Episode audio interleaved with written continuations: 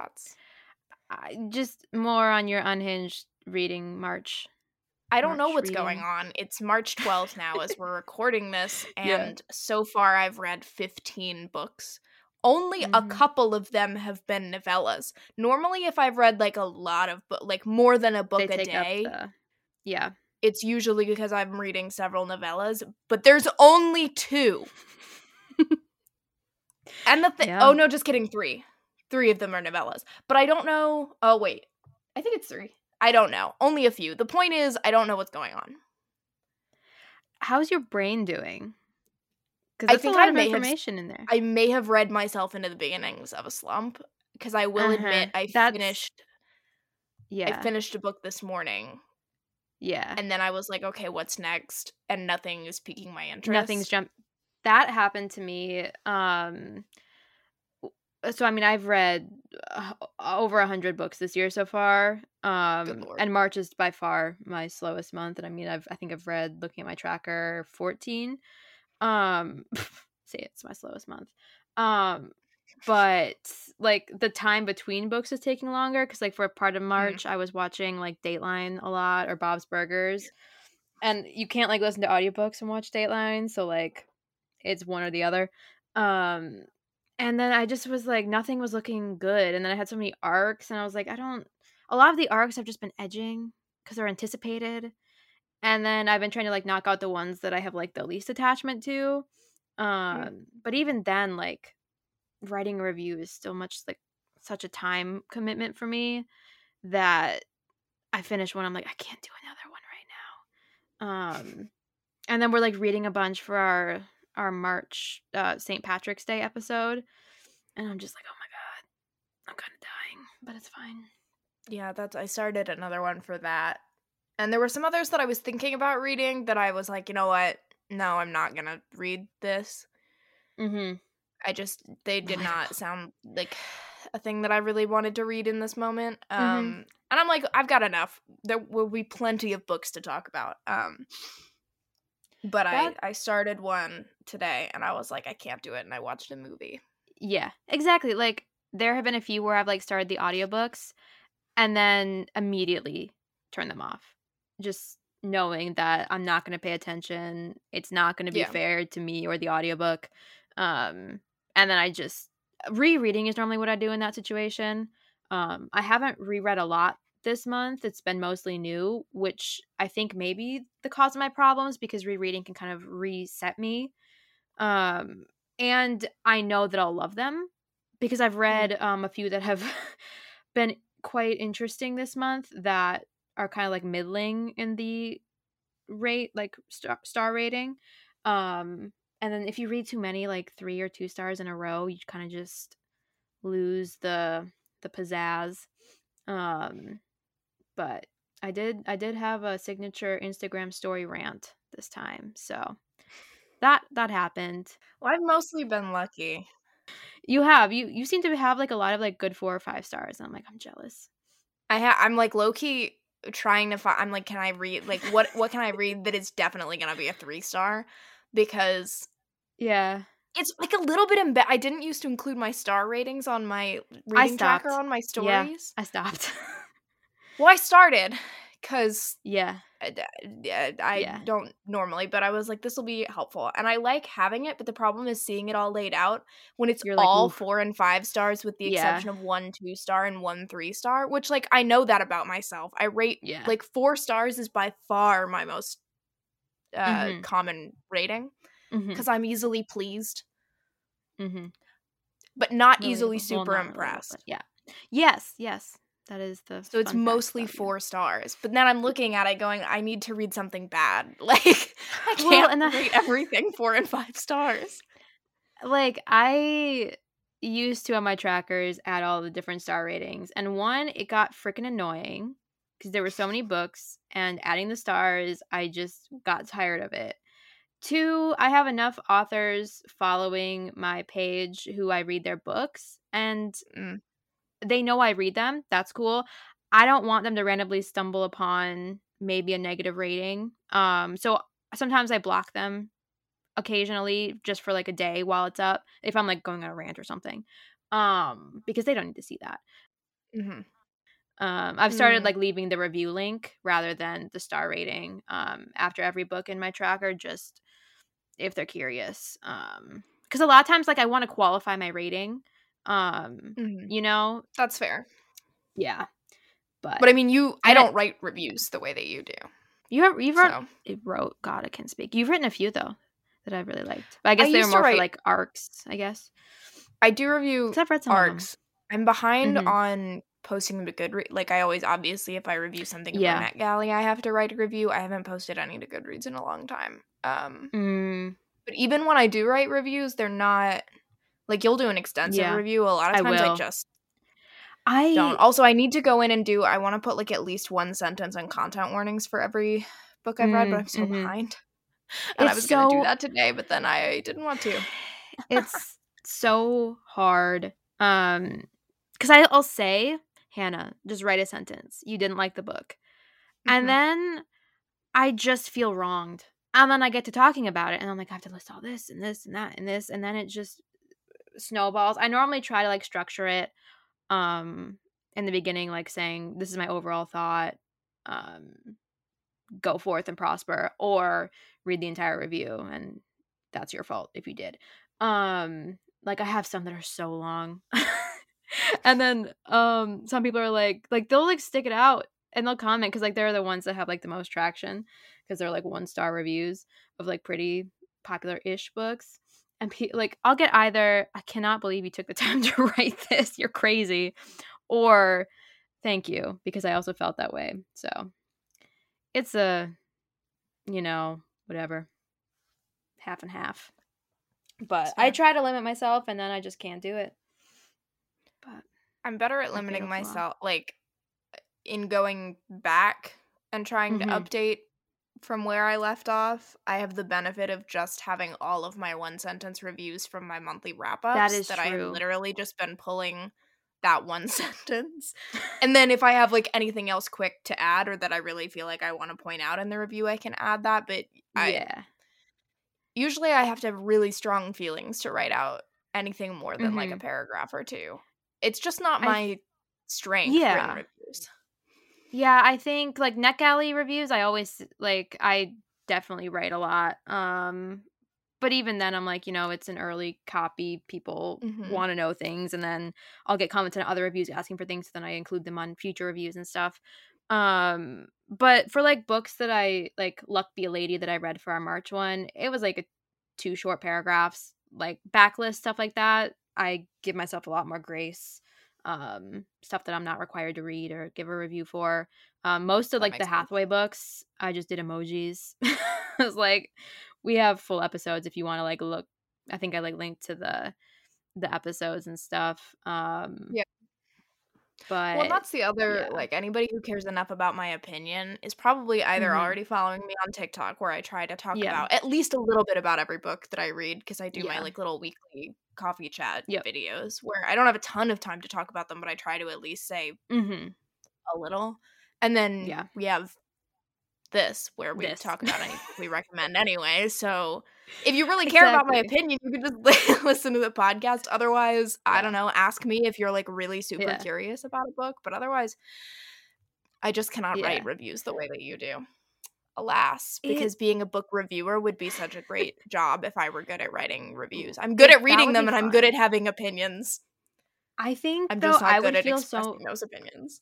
Yeah, I would feel so much pressure though if I was like a legit like getting paid or like at like part of a you know an whatever re- library journal publication um because I can be scathing and trust that those reviews probably won't you know make it farther than like my little scope but if you're like part of a publication I have too strong of feelings I think to write a moderate review for a book that I've hated and I feel that I would encounter more books that aren't my jazz that way. You've just got to work at Um, like um I mean, I could do Kirkus it. that the reviews are anonymous? Yeah, that is true. Um, just I at just one where the reviews are all done anonymously.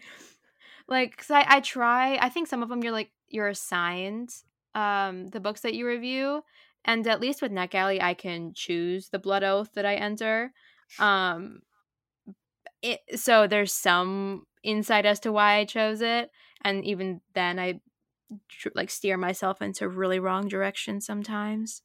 Um, but yeah, it's something to think about. Um, but even then, Goodreads is my my safe space.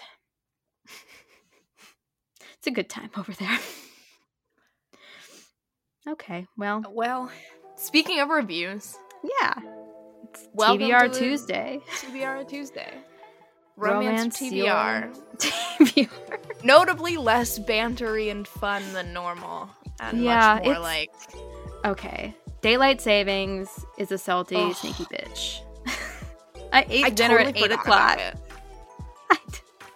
I was so angry when I I- woke up. I was like, Didn't realize until so I stayed up reading "Me too." and I yeah. didn't think I had read for that long because I couldn't even finish Yeah. the novella that I Wait, you were so right. And I looked at the clock even- and I was like, oh my god, I stayed up until 3 a.m. How did I You're so do right. that? hmm And then I went to sleep and then I Oh. woke up and I was like, holy cow, how did I sleep until noon? Like, Yeah, I was say- tired, but I don't the, remember the exact night that that I tired. had. Yeah. this is how we've lived parallel lives. I love that for us. I was so confused. I was so disoriented. I went downstairs and then I was more confused and disoriented because our oven and microwave clocks were set to an hour earlier. And I was like, huh? And it took my brain so long to comprehend.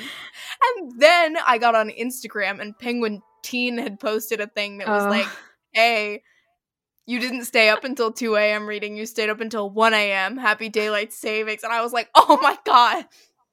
That's such a great point because I re- like I knew when I woke up that it was daylight savings. I did not realize that I was awake for the change to happen. That makes Mhm. a lot of sense. Damn. Yeah, I realized that after I saw that because I realized when Yeah. I saw the clocks that it had been daylight saving, but I didn't realize until I saw the penguin teen thing that I was like, oh, Yeah. I didn't stay it. up until 3 a.m., but I did. The entire day has just felt off. Everything is wrong. It is. I I- despise my this. dog, she's got no clue what time it is. She's like, she doesn't know when to bark for food. I'm like, same. I don't when to bark for food either. That's why we ate at 8 p.m. We were like, wait, it's it was dinner time a long time ago. But it didn't feel like it in our soul. Souls, No, I suppose. and I keep forgetting. And then I looked at like the weather, and I was like, oh, sunset isn't until like Yeah. 7:30. That's weird. It's been setting way earlier later, and it took an embarrassingly Mhm. long amount of time to be like, oh, it's yeah, that's why we And- changed. Yeah. and it's been snowy still and i'm just over it i don't want that in my life right now i want like leggings and a sweatshirt i don't want static and winter jackets Well, I also want leggings and a sweatshirt, but alas, it was like 80 degrees today. okay i don't quite want that We can't all get what we want. we can't Okay. can't always get Mhm. what you want. Mhm. Anyway, who are we Um, if we're not we need to start talking about these books because once again, this is going to be a bonkers long episode. I'm just going to say Yeah. now. yeah yeah yeah yeah um you So you to start return you to the point that we opened with, I've Yes. read at this juncture, the 12th day of the month, 15 books. Actually, 16 if I include the one that I finished in February that wasn't on that you Tuesday episode. So let's start I know, there with I- a Wicked Game. I finished one as well. Yep. A wicked game. Ugh, a why are we flame. This way. I will say I'm not going to talk about every single book that I read because there's yes. a, a, at least one that I didn't really like, and a, one was Married by Morning, which our episode is already out, and there's another one that'll be included in next week's or uh, Friday's episode. So Mm-hmm. Yep. Yep. at least I don't have to talk about every single one of these books. Anyway, A Wicked Game by Kate Bateman. You were a flame in the Panda Express I drive was. through. I was. I was a flame stirring a pot of chicken adobo at my Mhm. stove. Mm-hmm. It That's was not an wonderful book. exaggeration either. I was listening to the final sex scene through my AirPods, and I had just fully Yeah. like zoned out and was standing there stirring chicken, listening Li- to her ride him. Yeehaw is what I have for you. Like that book, I said it before, and I had started it on a hot girl walk. It was great, but I didn't have the audio, so I was just like walking and reading, which is mildly dangerous.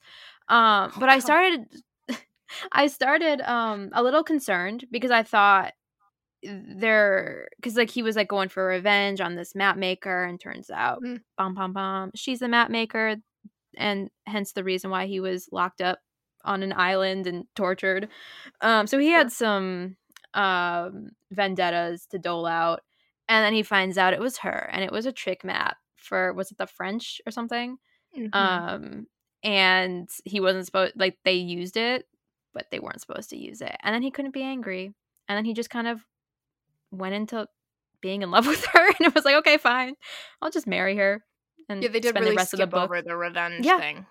Yeah it was just i'll just spend the rest of the book trying to get her to realize she's in love with me because we've been amicable enemy oh my god amicable and mm, amicable enemies for so long that she will not trust her own heart I do respect it's it a very similar uh yeah uh, uh premise i get like it, it's not a similar premise but the idea is very similar to the duke who didn't like courtney milan Yes. in that the Yes. entire like hero's goal in that book is Mhm. she won't marry me unless she realizes herself that Yep. she's the ideal woman for me so i can't propose i have to just Yep. try to convince her subtly yeah that we're in yeah. love like same it's same so with funny. um with how to be a wallflower by eloisa james he he realizes really Oh. early on that he's not gonna marry the cow woman um who he thought he could have a life with in america i wish and then she from, would like- get her own book I hope she will. Frederica, she was she's a babe. Moo moo. Um like he realized like 30% in that he just wasn't going to do that and then pivoted directly into her into Cleo's life and was like, "Okay, I'm here. this is going to happen." And it's like not a creepy way cuz it can sound like a creepy like I'm going to make her love me and I'm going to like spend all my time, but it's like a hot way. Again, fiction. Well, it only works in like dual POV when Yeah. you're inside the Yeah. guy's brain and you know it's like, oh, he's in love, and not like, oh, Yeah. Yeah, and that it's like, oh, also this work for me because he's straight up like without any encouragement from this woman after meeting her like a couple of Yeah. times just decided hang on i have to write uh, i have to write to my man of business in america and sell all of my holdings Mhm. there because i'm actually going to be living in england from Yeah. now on Yep. And he and he cuz he knew that she didn't want to move, so he did that wasn't an issue. he was just like, I love you and I don't He said care. facts. Like Yeah, and I mean, in his head, you knew he loved two things: coffee and Cleo. And like the breakfast that they had where he ate like was it like sardines or something? Or like capers. Oh yeah Capers? Are those fish? I don't know. He had some Capers every morning fish, he yeah he think. ate like capers and toast and coffee and then he was like i love you more than capers and then it was a whole thing so there's that There is that. It's a great book. I didn't read it this month or in the past couple of weeks. No. I did Me read neither. Wicked i Game. remember that one actually yeah I know. Look at you. You remember more than I I- do. right Um, I'm impressed. Game. Anyway, a wicked game. I don't know if I prefer it to a Daring Pursuit because it's been so long since I've read a Daring Pursuit. Yeah. I'm gonna have to reread a Daring Pursuit to determine. But I will say, Harriet and Morgan are perhaps my ideal relationship dynamic, yeah which is number one, the are they gonna fight or are they gonna fuck yes. dynamic. Automatically Yes. my favorite. Yeah. You can look Mhm. You know how like if you look back on your favorite uh like media Oh, absolutely. relationships a- from childhood. yes yes Yeah. yes So yeah no i get it I was a Pride and Prejudice girly first and Mhm. foremost, and I was a Much Ado About Nothing girly, which explains a lot about who I am as a person. Mhm. Specifically, Much Ado About Nothing. Um, it also explains why I think that flirting is only flirting if it's like banter and a little bit mean. Yeah yeah So I agree. Morgan and Harrogate, uh, it, it, they they they're so dumb. They just want to kiss so badly, but the only They reason they can think as an excuse is if they come up with stupid bet. bets. The premise for so it too. hot. She was like, he loves to annoy me so much that I'm going to bet This'll him him that alive." he won't. yeah. So like, because he was going off to war, so she bets him that um if he stays alive, she'll like give him three favors or three kisses, um if he comes back. She was like, I like I love him, like I like him, I like bantering with him, so he needs to stay alive. Like I don't want him dead.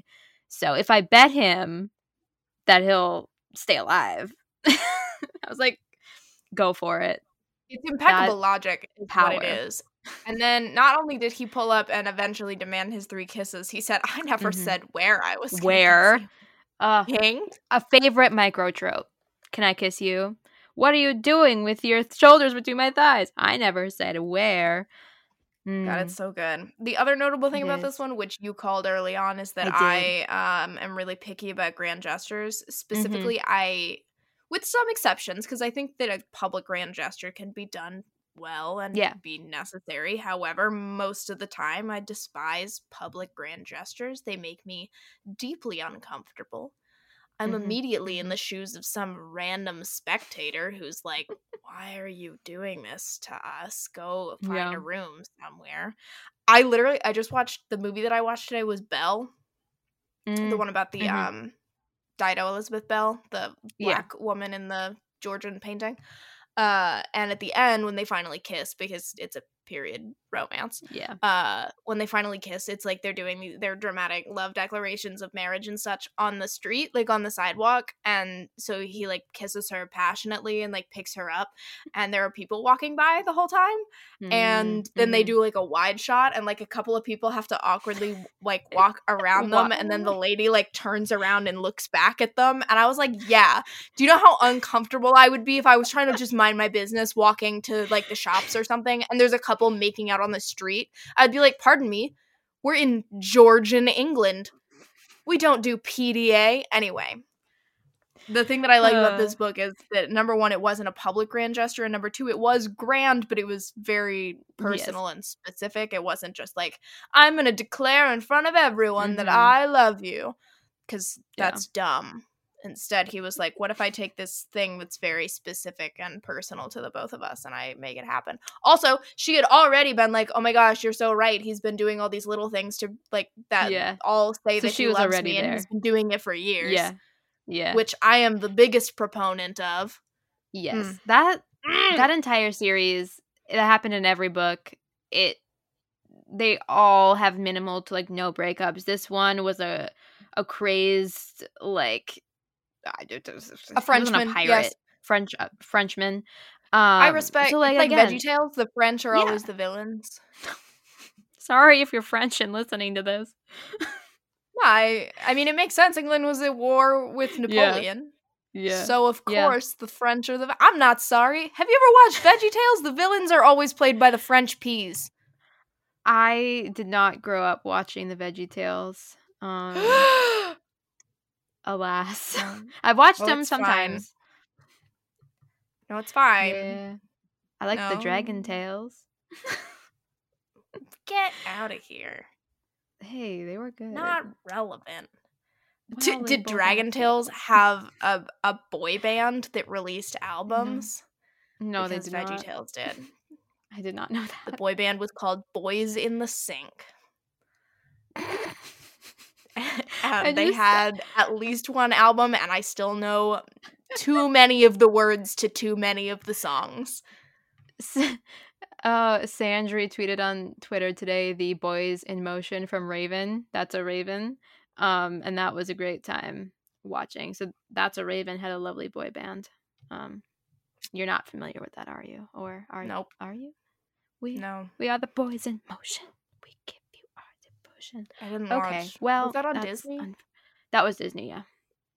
okay, I didn't watch a ton of those kind of shows growing up, Mm, like Disney, I watched a lot of 'em. Nickelodeon. hmm I was more a Relatable. movie kid. I did watch a lot of Anyway, those too. We're way Here we track. A We're wicked back. game. Mhm. Recommend. Yes. Um the last one that I had in February was Aphrodite and the Duke, um, which you Oh, yeah. read and you talked Mhm. about in one of our episodes. Um, and you were right, like the third act was a lot to handle, but I loved the writing because I think did you um because it was first person, which was an interesting time for historical. Um, and I think you had noted that in our episode. Um, but I thought I thought it was really funny and I really liked it. The the writing style. I didn't know how I would like first person. Um, it was really fun. And I and I knew the third act was coming, so like it was it was very obvious. Um so I wasn't very angry. I was just kind of like I want them to be happy again. So please let's just get there. Uh and there wasn't there wasn't an epilogue. Um and I I need one. So book 2 here I come. Um but I loved it. The the audiobook was really good. That's fair. I Um, remember that was mhm. one that most. I mean, I had a lot of thoughts about it back when I read it, and now it's Mhm. I all Yeah. th- my brain took that information and ejected it. So presumably, Yeah. I talked about it, was- at some point.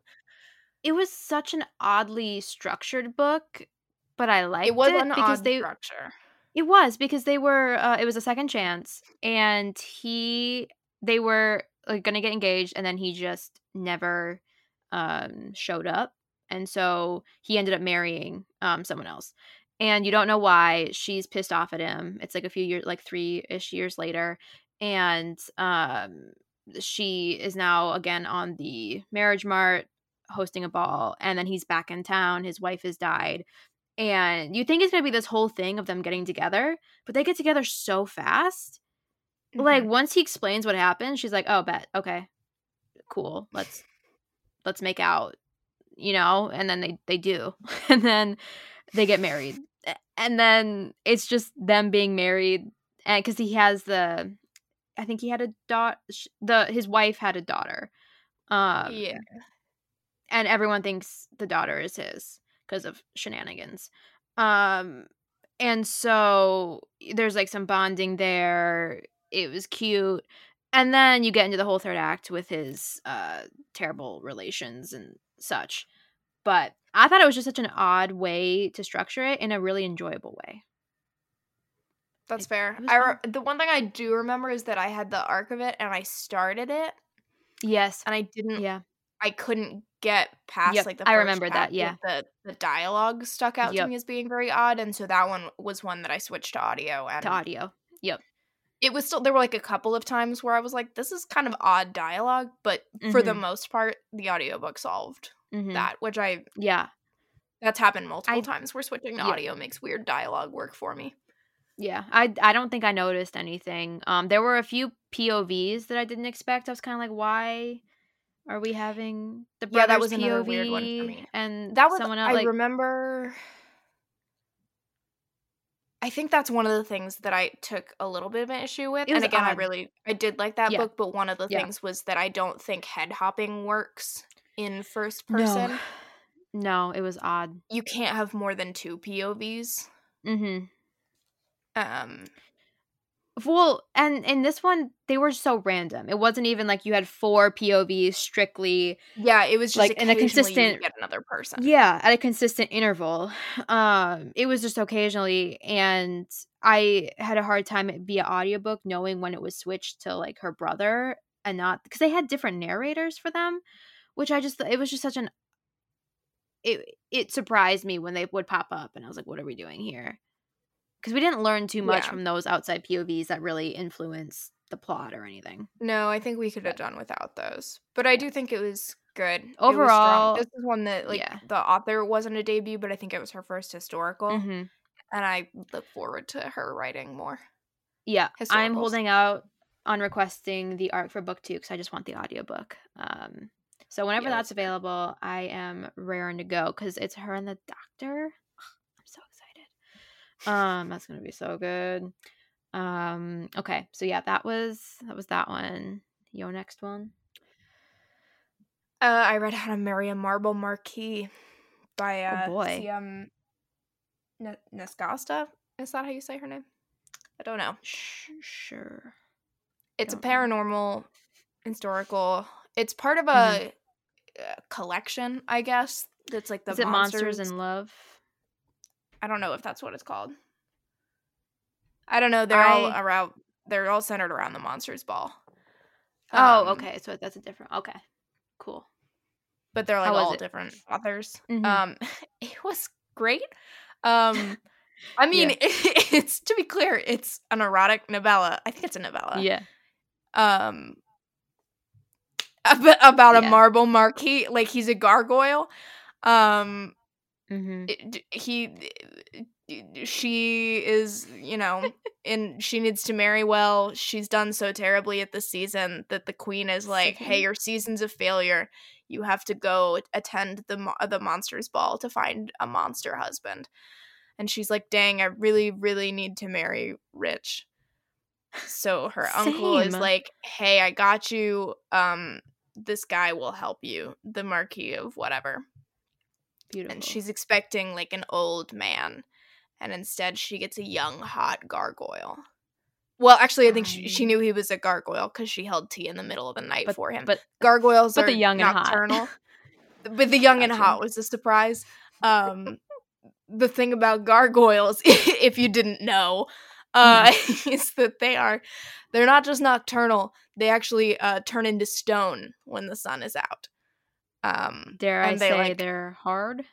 Nice. Well, so they on that note, there is a little um there's a, a tad bit of sleep play, if you will. Oh yeah, I I learned the term for that. Isn't it like somnophilia? Some yeah, I had no clue what that was.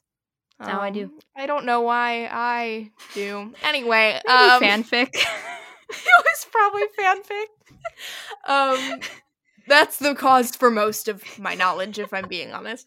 Uh, anyway, there is a little bit of that, except in this case, he's not just asleep; he is turned to He stone. But the interesting stone. thing is that he And can. they he's like, yeah, but only oh right after they fall asleep and right as they're waking up. There's like a really short period of time where he's like paralyzed, but he can like sense things and feel Uh-huh. things.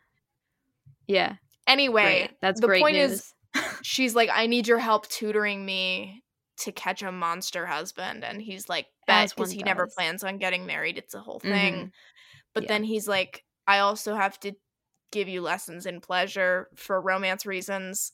How Um, generous. obviously. And so then they're just like fucking all over the place at his estate. But she's being really petty about it, and every time she's doing something to him, she's like, "How do you think uh an orc would like would would an orc want me to do such and such different?" Like constantly reminding him Oh. that she's gonna go marry thank someone God. else, and Oh, I he's like that. pissed about it. Um, and then she has to go to the monster ball. Anyway, it was not super long. He was a gargoyle. They had sex all I bet he place. was super long. Um, he was. He has a knot also, which was Oh. a fun little twist. a naughty twist. Nice. Thank that you. was bad, but nice. I know, but it's nice. Yeah. So, Um, um, in a. in a shocking turn of events, I also started a an orc novella from CM Nacosta. So in a sleepy haze on was it like Thursday or Friday morning, um, I got an email from I ha- I signed up for these newsletters. It was like 13 Valentines from 13 monster writers or something. Um and I was like, why not? I like emails. Um and then it told me to buy Monsters in Love for 99 cents and oh, how could I refuse? Um I love a good anthology. And the first one is How I historical refuse? Sorry, It's okay. Was that a reference? it was to Preminger Nice. from Barbie's Princess and the Pauper. the best of the Barbie movies. Excuse me, Swan Lake begs to differ. Nope, it's easily I- the Princess and the Pauper. oh I my god, no. I actually Oh, no. won't be taking any criticism on that. Okay, Swan Lake is a are- great movie, but it's no Princess and the Pauper. We're gonna do the poll, okay? Um, on Okay. Spotify. If you're listening to this on Spotify, we need a chance to use it. Um, That's true. we'll do that. Uh, we can even say just ask your favorite Barbie movie, so you can write in your response too. Um, so that one, the monster one, it's an orc, and she is like the head um housekeeper, and his like valet has to go for some reason and so she's now acting as his valet also as well as like that housekeeper um he Classic. right um he's like a very quiet reserved orc i suppose um and and she's like she's very attracted to him she loves thinking about him at night um he doesn't he hasn't really shown like much outward like lust or anything um she finds a dirty uh like two dirty books in his office and she's like oh these must be here as a mistake he could never that's just so not him. Um so she looks into them and they're all orcs as he is um and so she's like wow that's hot. I'm gonna go you know get myself off. And then she accidentally left the books on his desk and then she goes back to get them. She's like that's so embarrassing. They're gone. I wonder who found them. Um i haven't gotten farther than that but it's been a great time so far. Um the most notable thing that i simply have to mention is that in this world orcs have such large uh i don't it's penises i, I want to say peni um appendages that they that they have to be strapped down. They like they have to be strapped around one thigh. He he uh lean yeah well like the like there's a strap that goes around so like Oh, dear God. the appendage is like shift he he goes to the left if you were curious um and then the valet Dresses has to to, left, like dresses will. there we are um i will um and then they have to like strap it down because it's so virile and excitable. I don't i haven't we haven't encountered um her actively engaging with it and she's like i will like i will help him. I am nothing but his loyal servant. Um so yeah. When i It's better than discovered I. that they had they had to be strapped down i thought that was a fun little nugget of knowledge in my brain now so One of the things that stops me from enjoying monster romance as much as others mhm. is that I get a little afraid every time there's a mention of like an abnormally large Yeah. penis. Cause like yeah I already don't love the the like uh, trend, I guess, in romance where their their dicks are always so big and it's always like, Yeah. you look net. I'm like, it's a little eye roll, but also a little like hmm that's just not accurate. Like, yeah but also just doesn't sound like a good time to me. And not Yeah. everybody wants a giant dick. But so when it's like that big, or like fucking. d- Uh, the rogue's rules of for seduction, where she's like, "Oh, the head of his penis is almost Is as a big as a plum. plum," and I was like, "Ow!" we, we had what we you had mean? discussion we were like okay it's not a genetically engineered plum at that time so like not as big as our plums. But then there was also the line where Oh, there was also the line where he couldn't get his hand around it. He's like he was so he was like so thick that he could barely wrap his fingers fully around it. I'm like that man you I know was- he has like large hands. And i was like if he can barely control it what's going on So it Yeah. stops me from really loving a lot of rom- uh, monster romances Mm. because they're always like, "Oh, well, they are way bigger than humans," and I'm like, that just doesn't. It doesn't Yeah. sound like a good time to me. To each their own. Yeah. Some people like that, I guess, and you know what? No shade. Good for y'all. I would simply not be taking an orc's schlong if it has if it's so big it has to be strapped to his thigh.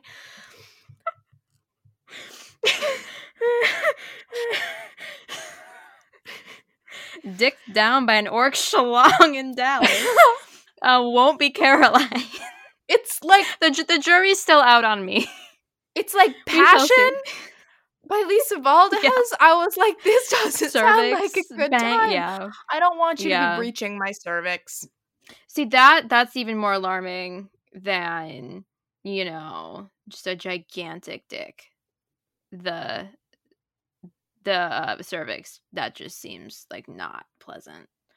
Ugh. Um, well, here we are. We're back. Uh, we both read Bookshop Cinderella by. Laura Lee Guhrke, so we can talk about that. Um, what a fun time! She's all that. Yeah, I, but make it I'm- historical. I thought it was delightful. It really was. I mean, um, standard disclaimer: it's a forever Mhm. book. hmm hmm hmm Um, but I I loved it. it was it did some really interesting things with how it approached uh the she's all that trope or i suppose my fair lady like in and then there's before that whatever in my cultural reference it's she's all that um and it really felt like the movie and i had a very good time because i that's one of my favorite like milestone movies in my life Mm. um and they exposed the bet early so it's not a it's not like a content like a source of contention down the road which Mhm. was really nice and i loved you you we were talking about it and you were like i just love how she accepted it because she, it was like out of pettiness like yeah i can do it I Um, respect so much. Like yeah. I am motivated out of spite. Spite is my primary primary that's motivation. why i write such long reviews That's valid. So like, I feel like Laura Lee Guhrke gets that. So she Yeah. gave me this heroine who, like, yeah, there were other motivating things, and yeah, she was gonna turn him down, but then extenuating circumstances meant she had to Yeah. go along with it. But on multiple occasions, he goaded her by being like. Don't Yeah. you want to prove these slimy little boys wrong? And she was like, Facts, Slimy I sure do. And then, he didn't say that, but they were slimy. And then, like, those bitches from school showed up, and she was like, yeah This is kind of fun. And then at the end, Mhm. she was like, No, I can't be with him. It'll be too hard. And then, speaking of i'm slimy little boys, the duchess we're not supposed to be talking about spoilers. It's TBR Tuesday. But fuck the point is that she's motivated by spite. yeah And I, not all the time, The- but on several occasions, and I respect it. there to not say any spoilers there was a point where i was like what's going to happen? And her response to the thing that happened was wonderful. And Anna, Dare I say vague- i'm not trying to spoil it. A thing happened and her response to the thing was excellent. I don't know how else to say it without giving a spoiler. So just let's just say she's my petty queen, and Okay. I enjoyed her response. Um, yeah, There is a point vague. at which I don't know if this is what you're talking about because you were so vague that not even I know and I've read the book, but I will say there's a point where she has Taking convinced herself of something. Yeah, that's the point. Because then, Okay. Uh, And somebody yeah. else tells her she can't do the thing and that immediately turns her around. And she goes, You know what? Yes. Actually I can. yes. So that that And was so. incredible. So now you have to read the book to know what I was talking about and what else she was talking about. They're both two sides of the same coin. For those of you who don't Um, know this book, it is she's all I mean it is My Fair Lady, you're right, but like it's Yeah. specifically she's all that and Yeah. that the hero literally accepts a bet to like turn her into the belle of the ball. And Yeah. then what? Falls in love with her himself. Who Who could have guessed? I say Mm. lovingly because it was just delightful every step of the way. Mm. Also, she's living my dream. He like puts her up in this fancy hotel and like pays for just- all of her stuff. That's really what I want in life, right? Yeah. She just goes and That's looks what I at like need. art, visits museums and stuff in her free time. hmm This is once again me telling you to read Along Came a Lady by Christi Caldwell. It's the same. It's not a bet. She works for his father, and his father pays her to go corral him. But hot coal miner named Rafe. Just saying, a very fun third act. It was lovely. My Fair Lady stuff is my catnip.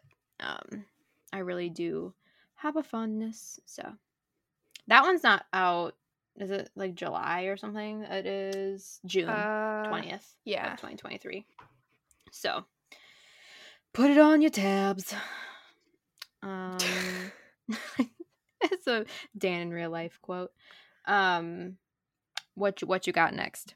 We have talked so long. Um, Jesus. Don't worry about it. Oh, I Christ. read a novella, so I've been reading through. There's a series that is almost entirely on KU, uh, called Regency in Color, and it's another like Mm. s- series where all the novellas are written by different authors.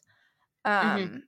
and I have been kind of reading them sporadically, mixing them in Mhm. because I have been determined to find one that I like. So far, the ones that I had read, I didn't really vibe with. They were like, meh, three either Yeah. like really forgettable or they just like ran into problems that I have a lot with novellas of them trying to do too much.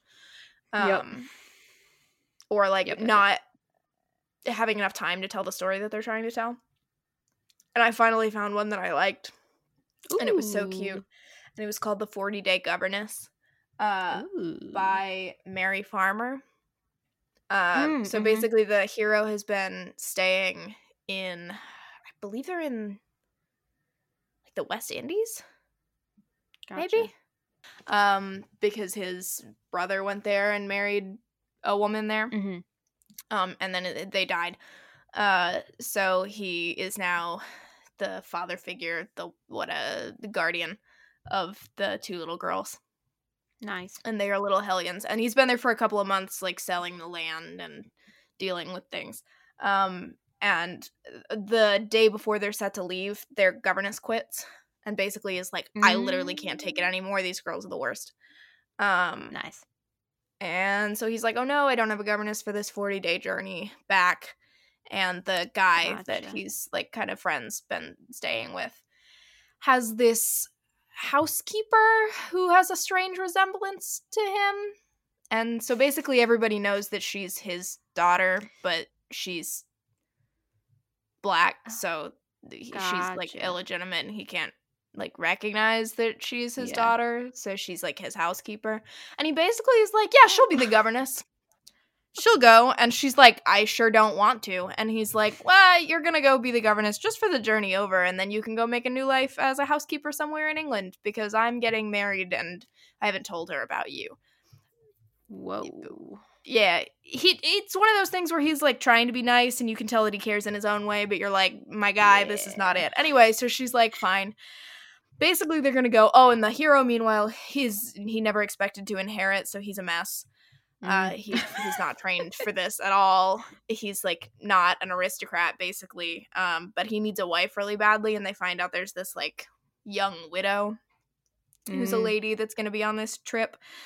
So he's g- decided that he's going to try to marry her, and she wants to get in good with her to become potentially her housekeeper. So they agree to like help each other Gotcha. while they're on this voyage, like talk each other up to her. Um, and they fall in love, obviously, and Nice. it's just like it, it's them with the kids.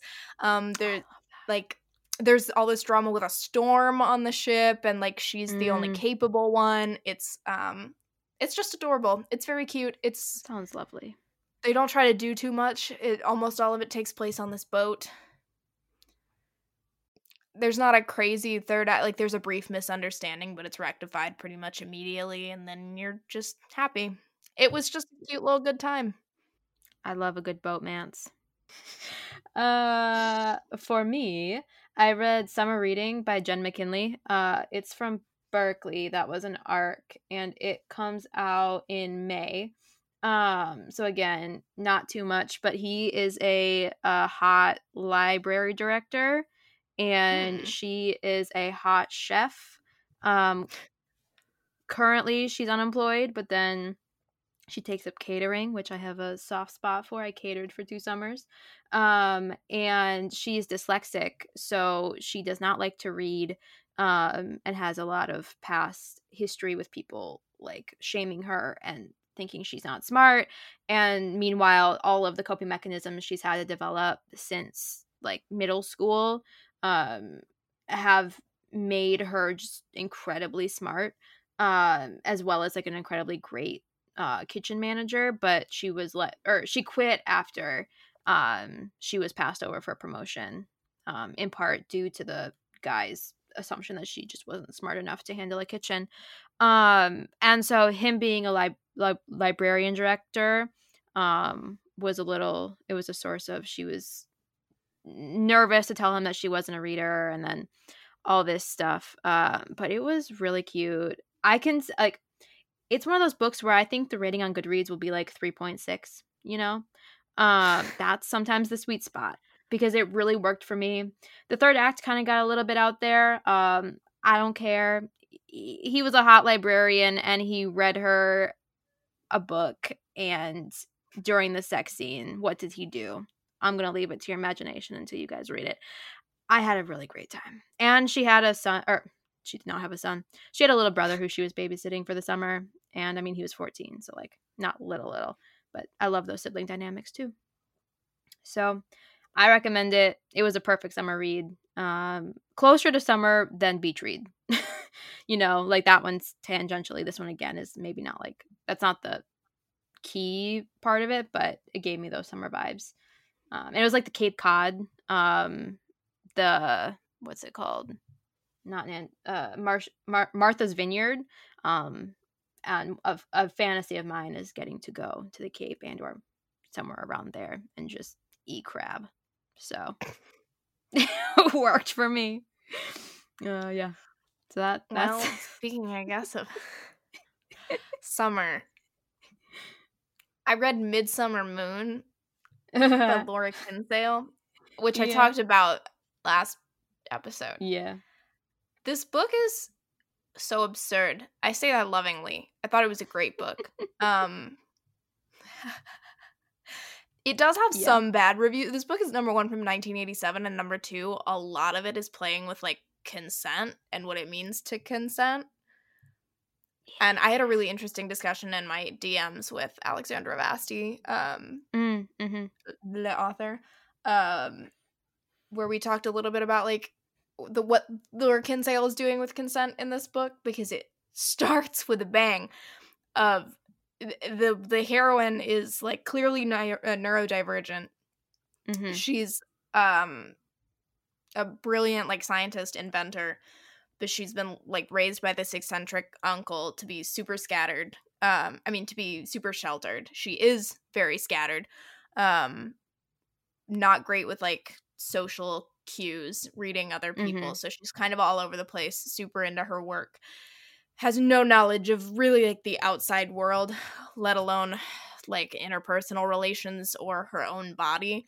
So she literally has no concept of like sex or like what Yeah. that means in a relationship or like being taken advantage of any of this and he meanwhile is a duke Mm, and he's mhm. very honorable and buttoned up and he would never ever take it like he's actually very miffed that she's like living alone with these elderly servants and has Mhm. no protector or anything and he's very upset about this and then he accidentally gets dosed Yes. with an aphrodisiac and he's We he's were talking about and that it's last not just that he's horny it's that he's high out of his mind and you can see it change in the writing where all of a sudden he's like Oh, kind no. of drifting in the clouds it like he literally is not in his right mind so they end up banging it out a couple of times because she's like this feels good to me um and then when he comes down from that he's like oh no there was something in the salt and then immediately tries to marry her but Dramatic she doesn't singing. want to marry him. Yeah.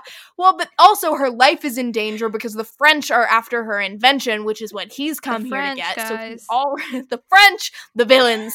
So aren't they always?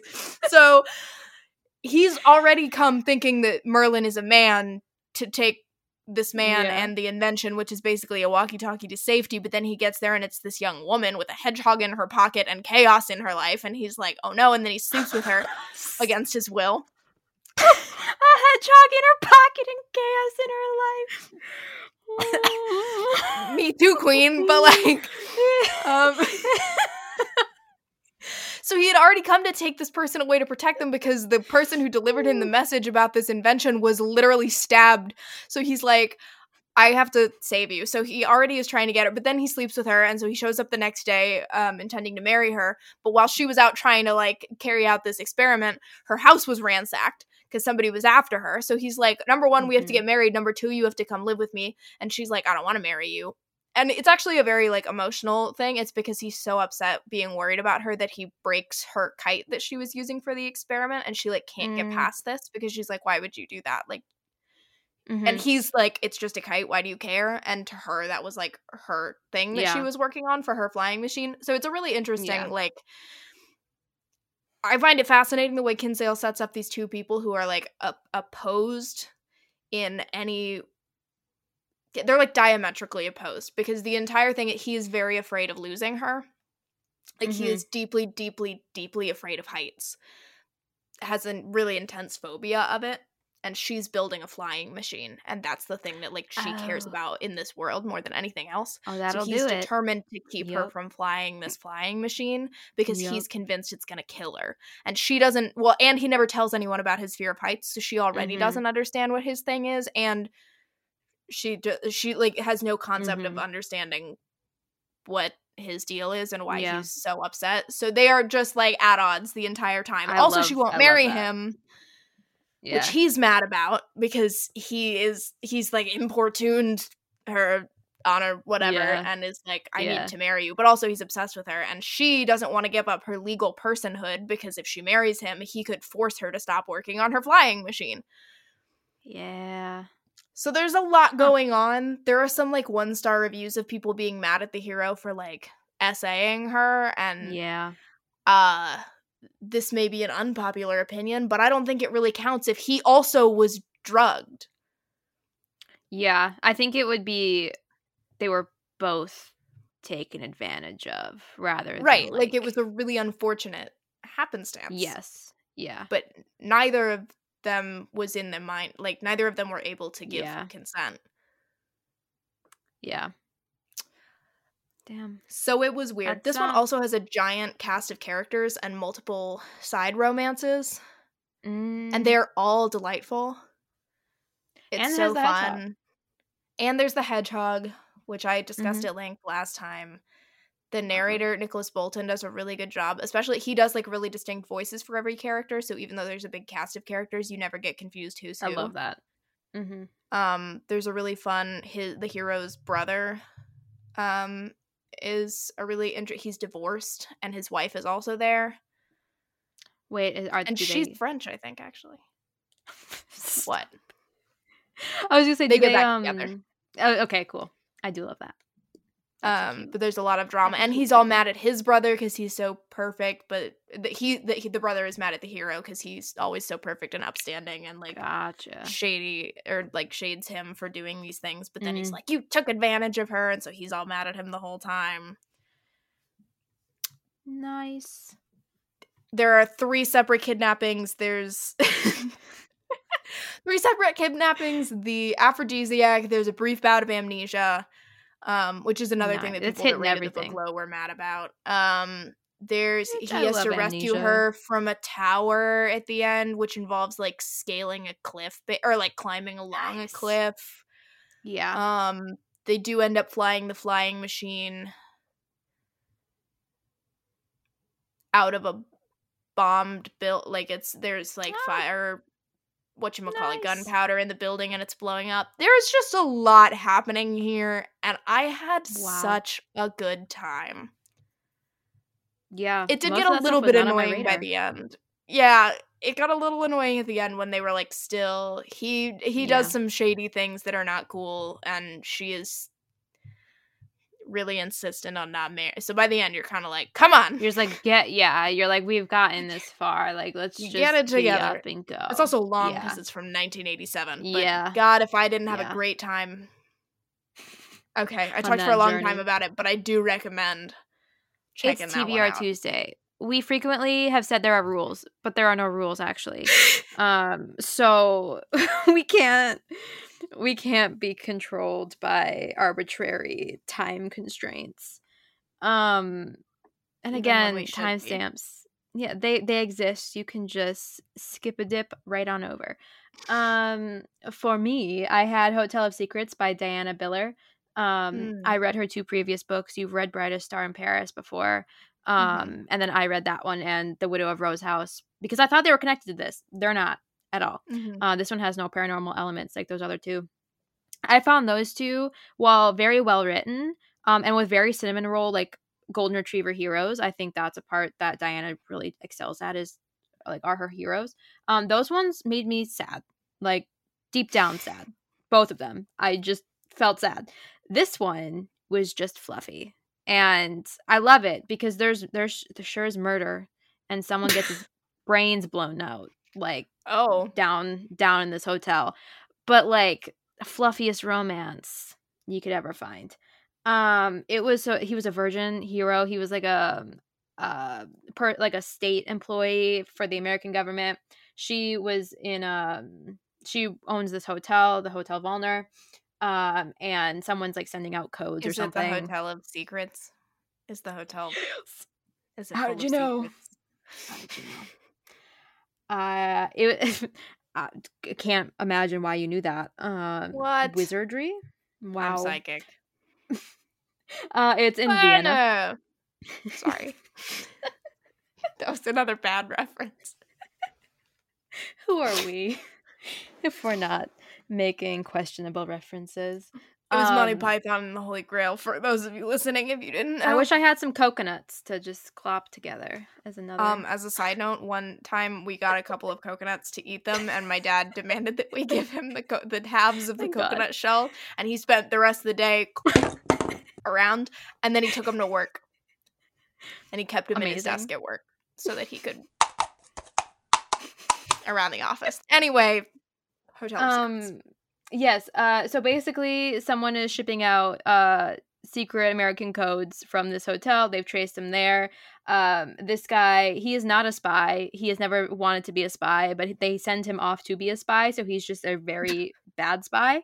Um, and it, the the best part is kind of like the um Courtney Milana Duke who didn't, where he's so scared to tell her that um that he is the Duke. Meanwhile, this guy tries so hard not to tell anyone he's a spy, and he does his damnedest. Everyone knows he's a spy. They knew coming in. so like and he has no clue that they know. Uh, I thought that was very fun. Um the comment that I made in my Goodreads review that got a lot of people was he cites his sources during sex because of course he has to look at erotic literature um before gearing up to pleasure her Classic. And it, and it was course. classic and it was great. I had a lot of fun. Um, kidnapping, love it. We do yeah. love a kidnapping. It the audiobook was fantastic. I really liked the narrator. The only thing there were a lot of characters. Um, and via audiobook while you're also working was kind of a lot. So that's my only note is that maybe have an open brain and a puzzle or something um, that you're not like focusing too hard on while you're listening. But loved it so hard. we do be puzzling. Well, that's good. I have the I do audiobook for I do that be one. puzzling. Mm-hmm. You're you're gonna be in for a treat. I think you're gonna really like it. Um, ugh, I would definitely reread Um, that. Noted.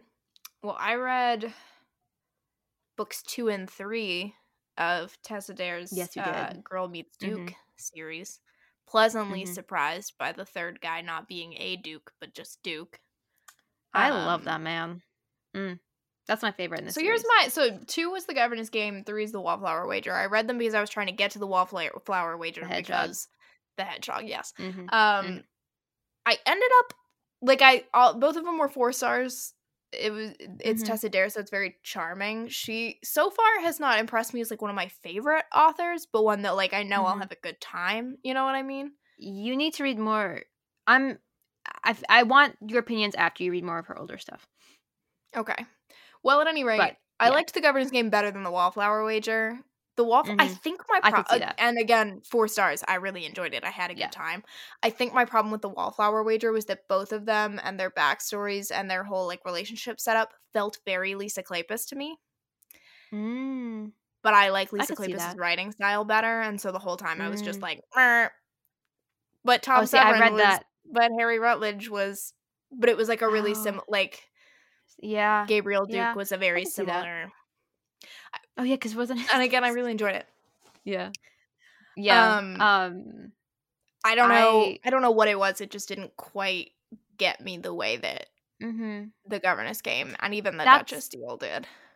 That's how I feel about the Duchess deal. That one, the setup for me, I liked it. I that's the only one I haven't reread out of that series. Um, I've listened to the third one the most because it was my favorite, and then book two I've listened at least two times. Um, plus reading physical copies. Um, that was how I read them the first time.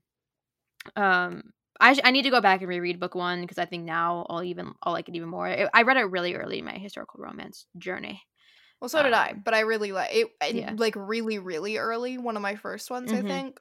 Mm-hmm. But parts of that book have like stuck with me, even Mhm. though it was years ago. Which is why, like, I don't remember a ton of Yeah. it, but I remember enough that I like. I think I enjoyed it more than the The Wallflower my favorite part of the series is the male friendships and you don't get that you get him with a small child in book one um and then you get i think his name is ash because then you get him in book two and then by the end in book three you've got him and whatever the dude's name in book two was going against gabriel and i had I, and they're birthing a goat together Well, and Mm. so I was gonna say Mm. it did single handedly take it from three to Mm. four stars when I got to Mhm. the goat birthing scene. Mhm. That well, because I Mhm. was like, especially after goat, reading yeah. the governess game, which is so Yeah. funny. Like Yeah. I was Oh, cracking up constantly, and then this one was like it was it was fun, it was charming, but it wasn't as funny. Mhm. It was funny, but it wasn't as funny, and so. I was kind of like, ah, this is like I'm not having as much fun as I did with the other one. And then we got to the goat birthing scene, and I was like, okay. You got me on this one. You've got Chase in the corner, like trying not to throw up, and Ash is like, "Shut up! I've had a kid. I know how this is gonna go. That's horrific. I never want to see that again. I'm gonna spend the rest of my life trying to forget that." And Chase is like, Gabriel. and And Gabriel then is Gabriel's like, like, "Everybody God damn it, shut I'm in love up." I, yeah, yeah, I love he's a, he's a, he's, so much. yeah. So then he has to, he's like, I'm gonna take one for the team and shove my entire arm up this goat. Mm. Yeah. so And, then it's like that. his goat. And then it, It he his adopts the goat. goat. and Mm. he names it George because Ash's first Mm. name is George and he hates it. So It's she so did win me with that scene. The ending I also Yeah. did like. I don't know that I Mhm. loved I Penny's backstory. It just confused me with the way she was written earlier in the book, and then Penny's Mm, backstory mhm. reveal kind of had me going like interesting. I, Mhm. mm, I I would have to reread knowing what her thing is. Yeah. You know what I mean? Like yeah. to Yep. see. But there were times when I was like, I feel like she would have been more hesitant. But you know, Yeah. who am I to say? Um, Exactly. but the way that yeah. she handled it in the end ultimately did win me over. Mhm. Yeah, I liked the ending of that one better than the governess game just because I felt like the governess game, it's been a while since I read it, but it just took one, either like, it wasn't really a breakup, but like one denial of some like feelings too many. Yeah, it took a little far. while. Yeah. Um, the governess game, I also like. I liked the romance, but I Mhm. wouldn't reread it for the romance. it just the I would vibes, reread like it the, for the, the, laughter. kids. Yeah. Yeah. Yeah. That's it a good. was just too funny. mm-hmm Um, God. And Chase is goddamn hysterical himself. Um, every Mm. stupid doll eulogy took I me out. And Mary Jane Rose Wells doing the voices of those girls. I uh, will never get over every time Rosamund woke him up with just like dropsy. like some her her narration. the I did love it. It reminded me of the uh, evil, not evil, but the hedgehog from the Midsummer Moon Yeah. Just Oh, like, borderline yeah. demonic child voice because those Mhm. kids are borderline demonic. They also took me out when they Mhm. did show up in the Wallflower Wager. They were funny. yep, Um, yep. Ah, Anyway, so that that that's all. I just the governess game is just one of the funniest books I've ever read. The Wallflower Wager I didn't like as much, but it was still a really good time. I can't remember. I had just recently reread the Wallflower Wager because someone on Twitter, I think, had posted something from like a sex scene, and I was like, "Wait, what?" Because of course it flew my brain, like fleed, fled. I can speak. It fled my brain uh, immediately after I read it the last time, so I had to go and re-experience it. I really like barely Um, remember the sex scenes, and I read it. That's where I'm at right now. I have no clue. I don't know. There was one by a like a shore, like a stream or something like that. Oh, that's not a Um, full sex scene. They're just making out no. Yeah. Uh my I loved the uh, fancy of fuck love parrot who That was did take me out. in um the like a a pleasure house and she thought it was Yeah. like fancy of foxglove and he's like no he's definitely saying fancy of fuck love and the lady who owned him previously was um like a pimp so there Well, you that are. and then all of the other, like all Yeah. of her friends also are like, "What is what is she saying?" And all of their husbands are like, fancy fuck love "He's she's saying fancy fuck love." Like it's so very obvious. That also was a funny bit when it came back in the Yeah. epilogue. Yeah. And then um with the sham and like her fake meat because she's a vegetarian. I thought that was also lovely, and everyone because everyone like fakes it and tells her that they're delicious, and then Gabriel comes along. He's like, "This is the worst thing I've ever had," and she's like, and they're all like, of your "How could friends are lying to you. and they're like, How could you tell her that? She's a delicate flower. He's like, No, she's not. But also they're shitty. And then his like one of his gestures was to have a whole catered meal of um vegetarian options at a ball, and I thought that was lovely. Again, so much about Tessa Dare, but I I do love her. I really like her writing. I don't really compare her to Lisa Clay, but like I compare her in caliber to me, but like not writing style. So I'll have to think about that when I read her next. Um, because it it's a good wasn't like style. It was just that like those two characters were, the the character styles. Yeah, were very. Clay. It, it, they, it like they Mhm. struck me as very. Penny was very uh, like Helen or Cassandra esque, Yeah, like a little bit yeah. quieter, Helen, a little quirky. because she's, yeah. Um, Mm-hmm. And then he was very like bootstraps out Mhm. for revenge. It what really did it for me was when he drags her through like the rough part of town and shows her like here is That's where I like that's the one. What? Then they just fuck in the they they fuck in the streets, and that's oh the they do fuck in an alley. That's true. That that's the scene that got me to reread it. there we are.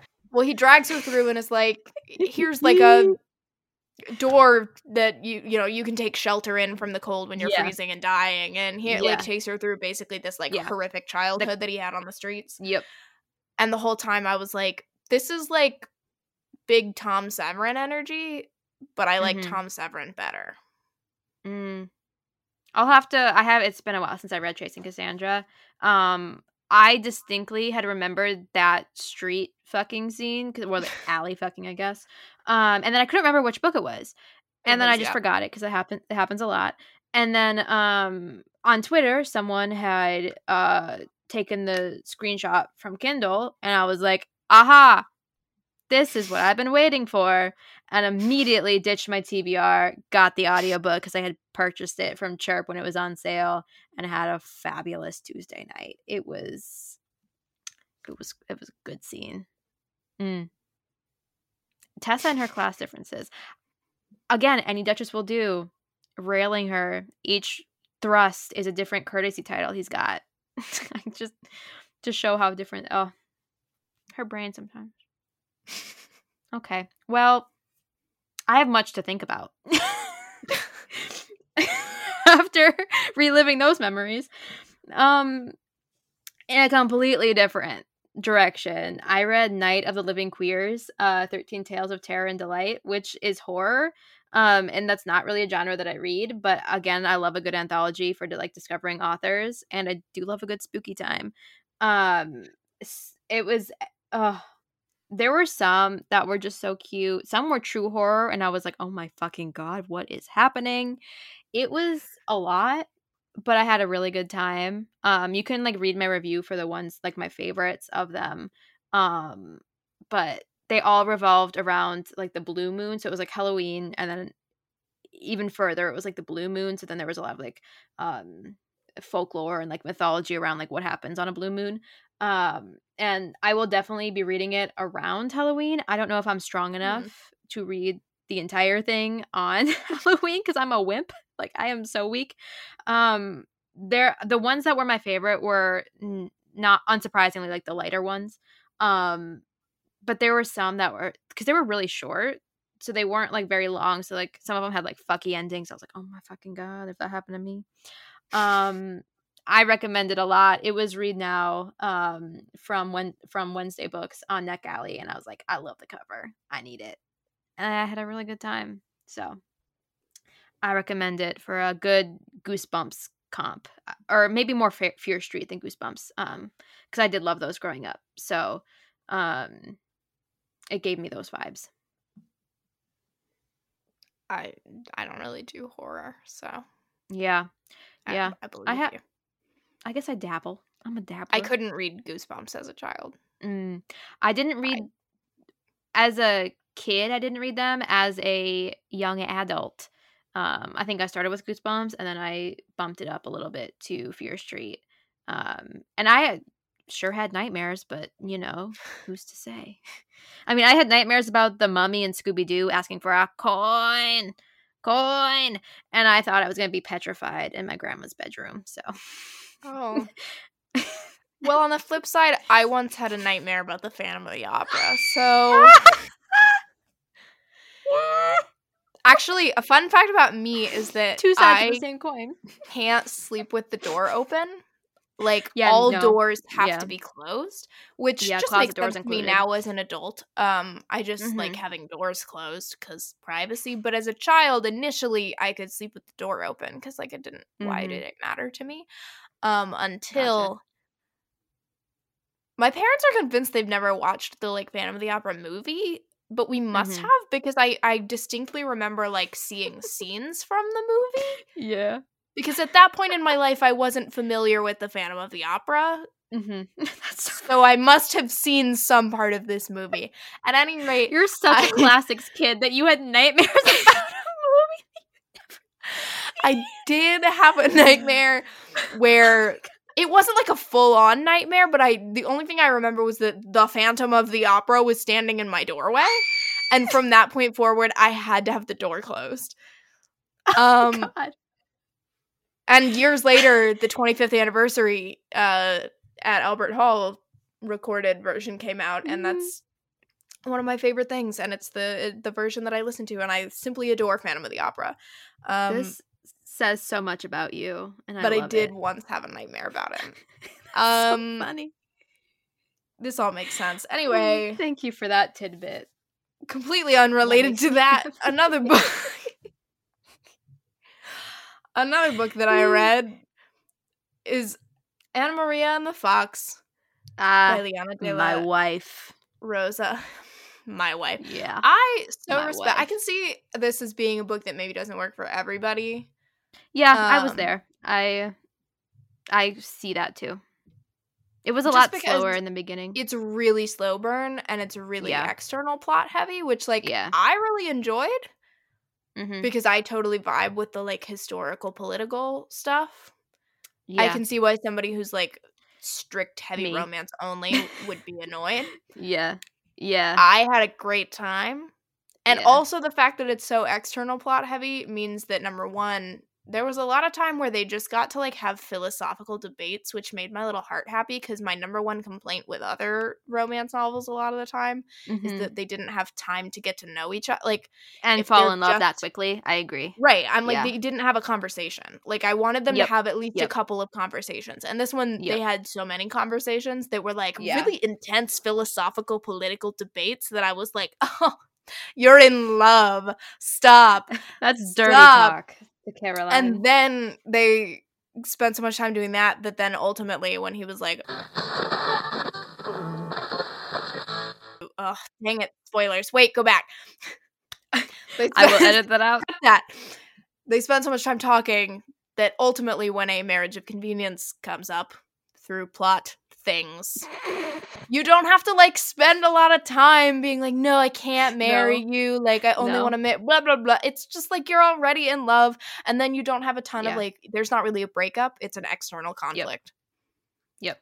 which Yep, i yep, yep. appreciated because it was just like let's go to town on these politics and i was like go off let's and do let's it go to town on the marital bed.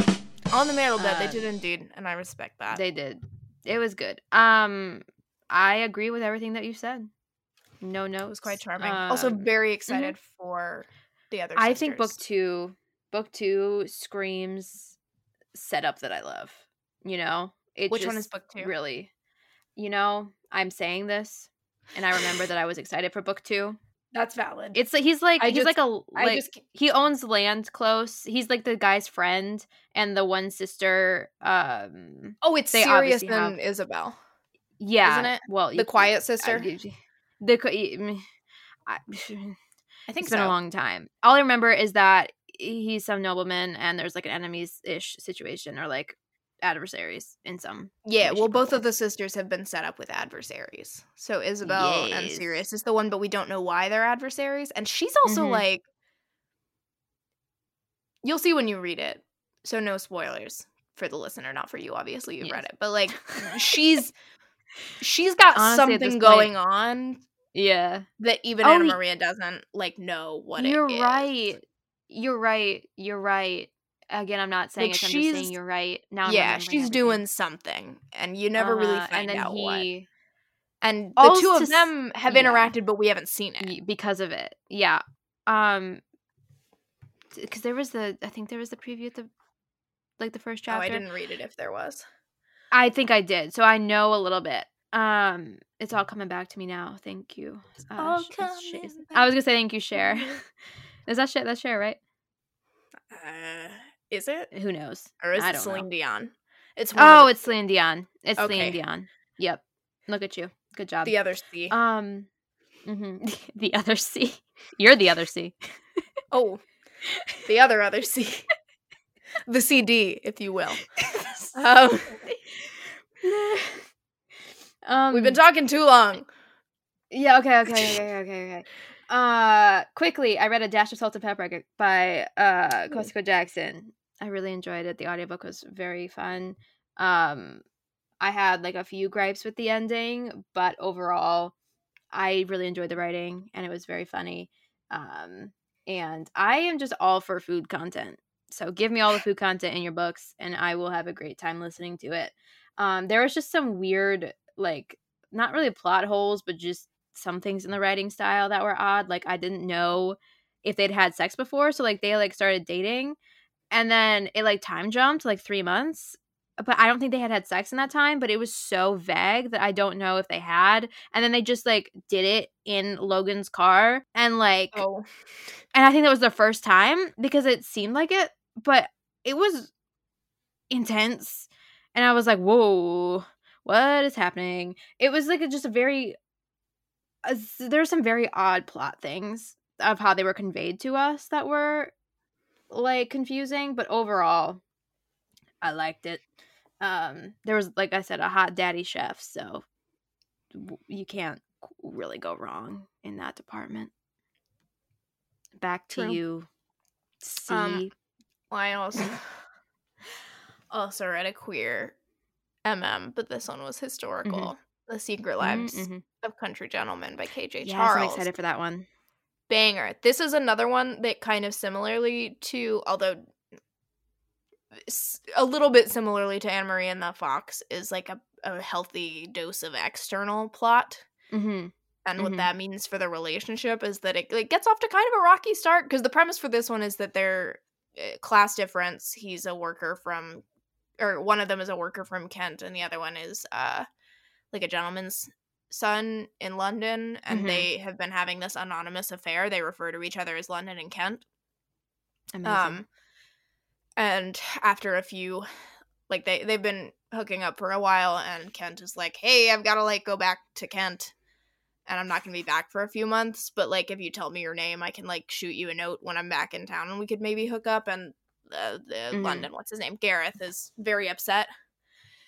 For various reasons in his backstory, he doesn't like to be left, and so he reacts really Ah. badly to that and assumes that like he he would be left on the hook and he would never write to him and it would be so they have this like bad falling out and then a couple days later his estranged father dies and leaves him this land in Kent um Kent. this place I can't remember what the name of the place actually is but it's known as the marsh um Nice. and when he gets there he's become a baron and inherited this land and his father's other daughter with his other family has been left nothing and it's all been left to him and his father's like white like dead wife's sister who ultimately became his mistress is also there it's a whole thing it's a lovely God little like found family situation Yes. um but so he's Yeah. in the marsh and it turns out in the marsh it's like a smuggling it's a smuggling Oh. town um and so like nobody really pays attention to the law because the smugglers are in charge. Specifically in this part of the marsh it's um the doomsday clan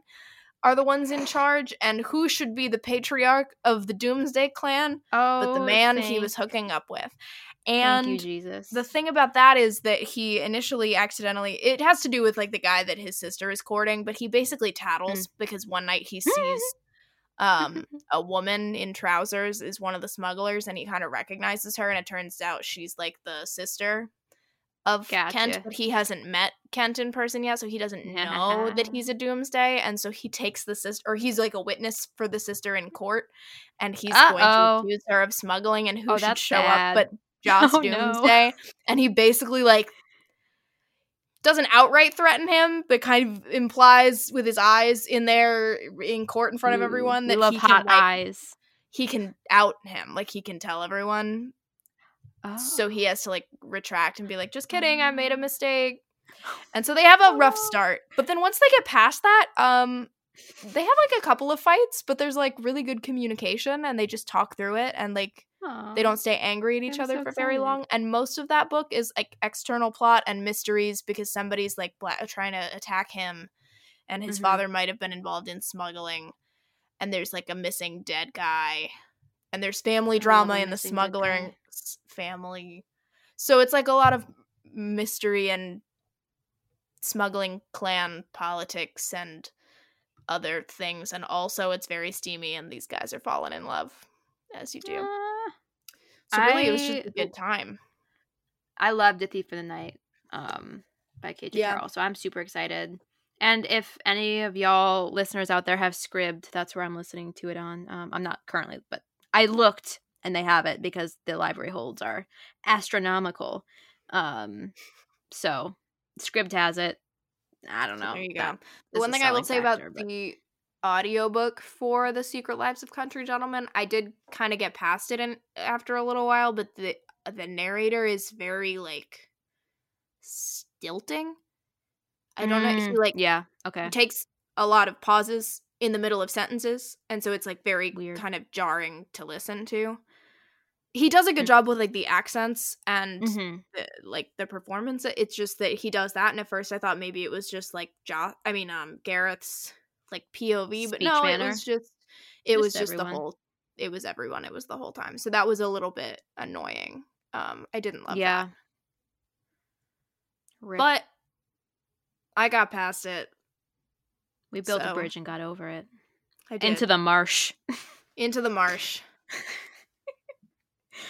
Uh, It also has a lovely. super dramatic third act. I love a dramatic external third act with the various kidnappings and life threatenings and such. Mm. Kidnapping. Nothing gets us going like kidnapping. Really doesn't. No. Anyway, over to you Um. with the weather. Well, the weather is. I don't know. I can't think of anything quippy. So sorry. Uh, I read um my sister's Big Fat Indian Wedding by Sajni Patel. It's a YA. Actually, I think it's just more like a YA story. The romance was like very. Uh, it was very cute, but it it was like pretty um side plot. Um, basically, her sister's just getting married, and she is the main um heroine is a an extremely good violinist and she's got auditions for like Juilliard and like all this well she's got rejected from Juilliard at the beginning of the book and then there's this like competition that would get her before uh, someone from Juilliard. So um that's her whole motivating focus. But lo and behold that happens during the wedding. And then the cousin of someone in the groom's party um he comes to america and um he is also looking to enter this competition. He's a singer um and there were no embarrassing words sung in this audiobook. Love that for me um because they do end up doing a duet um at the wedding and stuff. They actually just do a lot of like classic rock so we already knew those lyrics.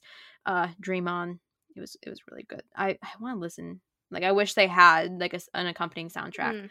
Um i love the movie my big fat Greek wedding uh, so i was predisposed to love this um and it was very cute and i just love like a good big family Mhm. um and just the chaos that ensues um and again i've said it before i love reading ya romance because i have already been to college. I've already gone through acceptance. I don't that that's not a stress in my life. So while like like adult contemporary they're like jobless or they don't have money and health care is expensive and all of this shit that's real life struggles uh, for me, YA is just a lovely escape because I've passed all that and I can just look back with fondness rather than stress sweat. So that that's a ringing endorsement if I've ever heard one. Did not You won't get cause stress sweat. stress sweat. exactly. Yeah. Um, Yeah. Well, one that did cause mild stress sweat, for me anyway, is uh, Beverly Jenkins. Beverly Jenkins causes Oh. stress sweat, but specifically, Yes. she causes stress tears for me. Because she will just casually, th- not casually, not casually, but she will throw into her plots like the most horrific injustices. Yeah. because you know horrific injustices were committed but she'll Yeah. throw them in there and i'll be like oh cool I, I came for the romance and here i am being emotionally devastated anyway i read rebel i read rebel by beverly jenkins um uh, yeah, uh, it wasn't like my favorite of i've yet to read a bad beverly Yeah. jenkins to be clear i don't think i've rated one below Yeah. four stars um so this one was not one of my favorites particularly because I read. Did I mention Indigo? No, I was just going to ask you this? after this. So, no. So you can talk about this and then we'll segue into What was the first book I talked about?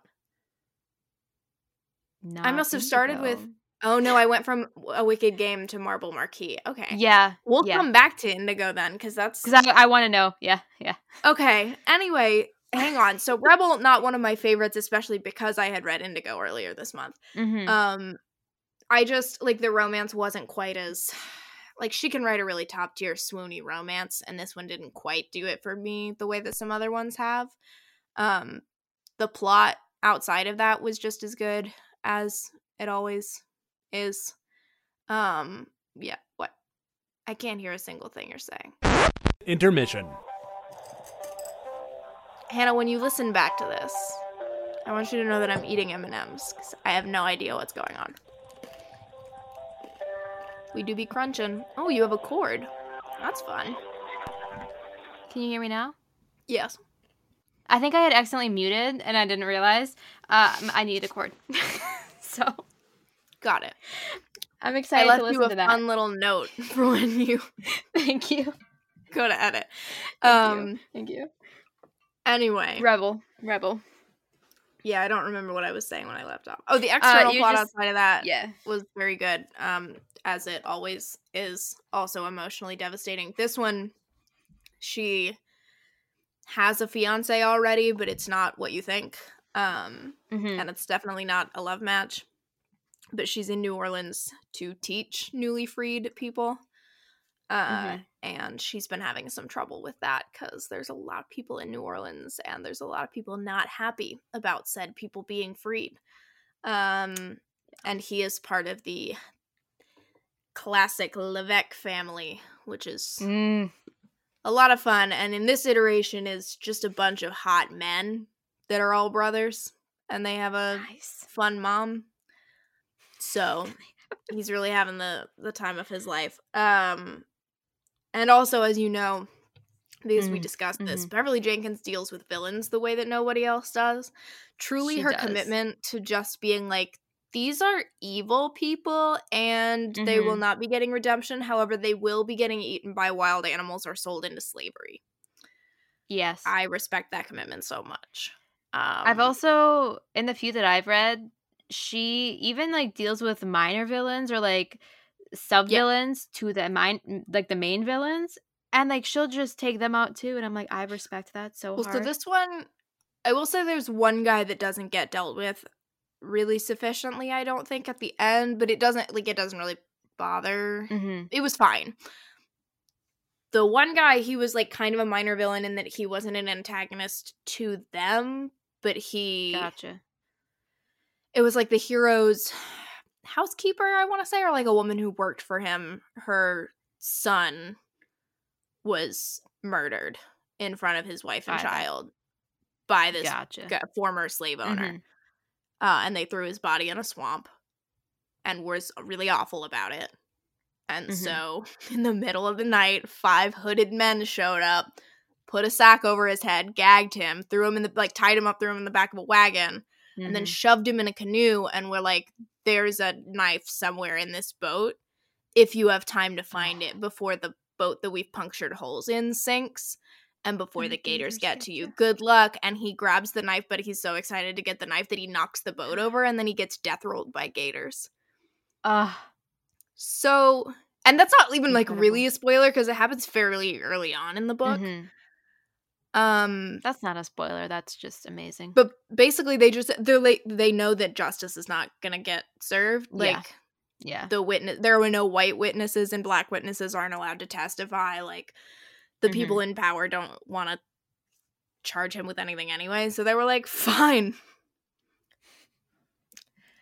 Looks like he's getting eaten by gators. Like and I salute. I I salute as well because you've read To Catch a Raven, right? no. No. Oh, okay. Well, I appreciated how that villain was dealt with as well. I do love a good. Yeah, so there's two earlier ones. Well, so Indigo, uh, and Through the Storm, they both Mm-hmm. sell their villains into slavery. Like I want to say in like Africa or something.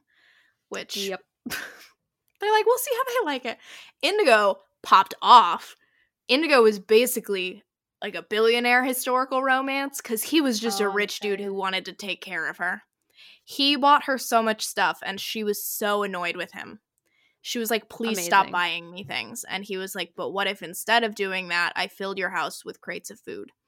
And she was like, I can't even eat all of this. Like, I'm going to have to donate it. And he's like, I'm going to continue to buy you things. And also, you're going to marry me. And he did kind of force her hand by making a spectacle of her. But it's fine. Everything is fine. The premise of Indigo is that she was born into slavery, um, but ended up getting like rescued from it essentially it was a like there were Mhm. letters sent between like her father and her aunt who was in the north and they had somebody go find her they had like severed part of her pinky as a baby so that they could find her Oh god.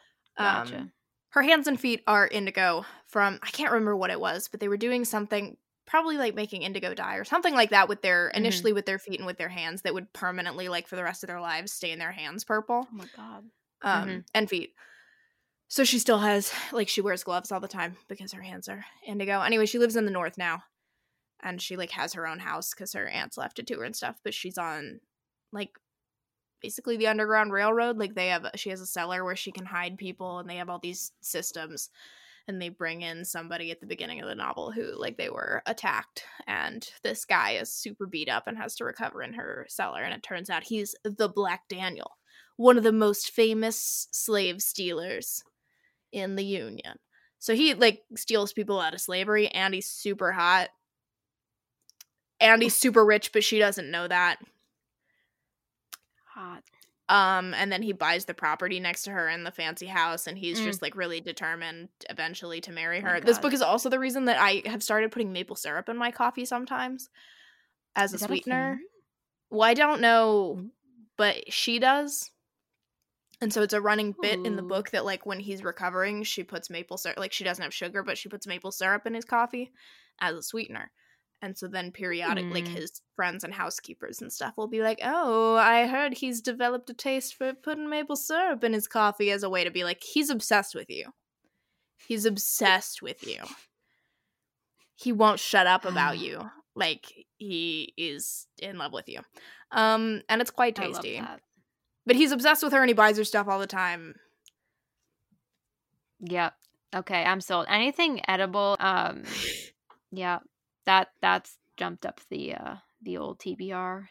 I can't remember how the villains were. Oh, I just said they were slavery. Duh. Um, well, but there's like some secondary. It's kind of a mystery. Like there's a traitor in Mhm. their midst, but they're not sure who it is. And also, she has like an ex fiance who they were supposed to get married, but he comes back married. Uh, yeah, and then this guy has moved in.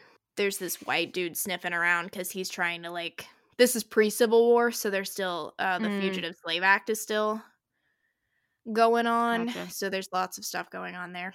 Um, it's a lot. It's very emotional, obviously, but Mm-hmm. damn, I had such a good time with Hester. And uh, what is his I'm name? I don't know. Excited. I think he's a LeVeq too. I will say the audiobook for this one wasn't great. Most of Beverly's Oh. audiobooks are done by Kim Staunton, who's Mhm. really good. But this one, I guess it must have been like really early or something. So it was somebody else, and she wasn't great. Mm, Um, which was a bummer. I know.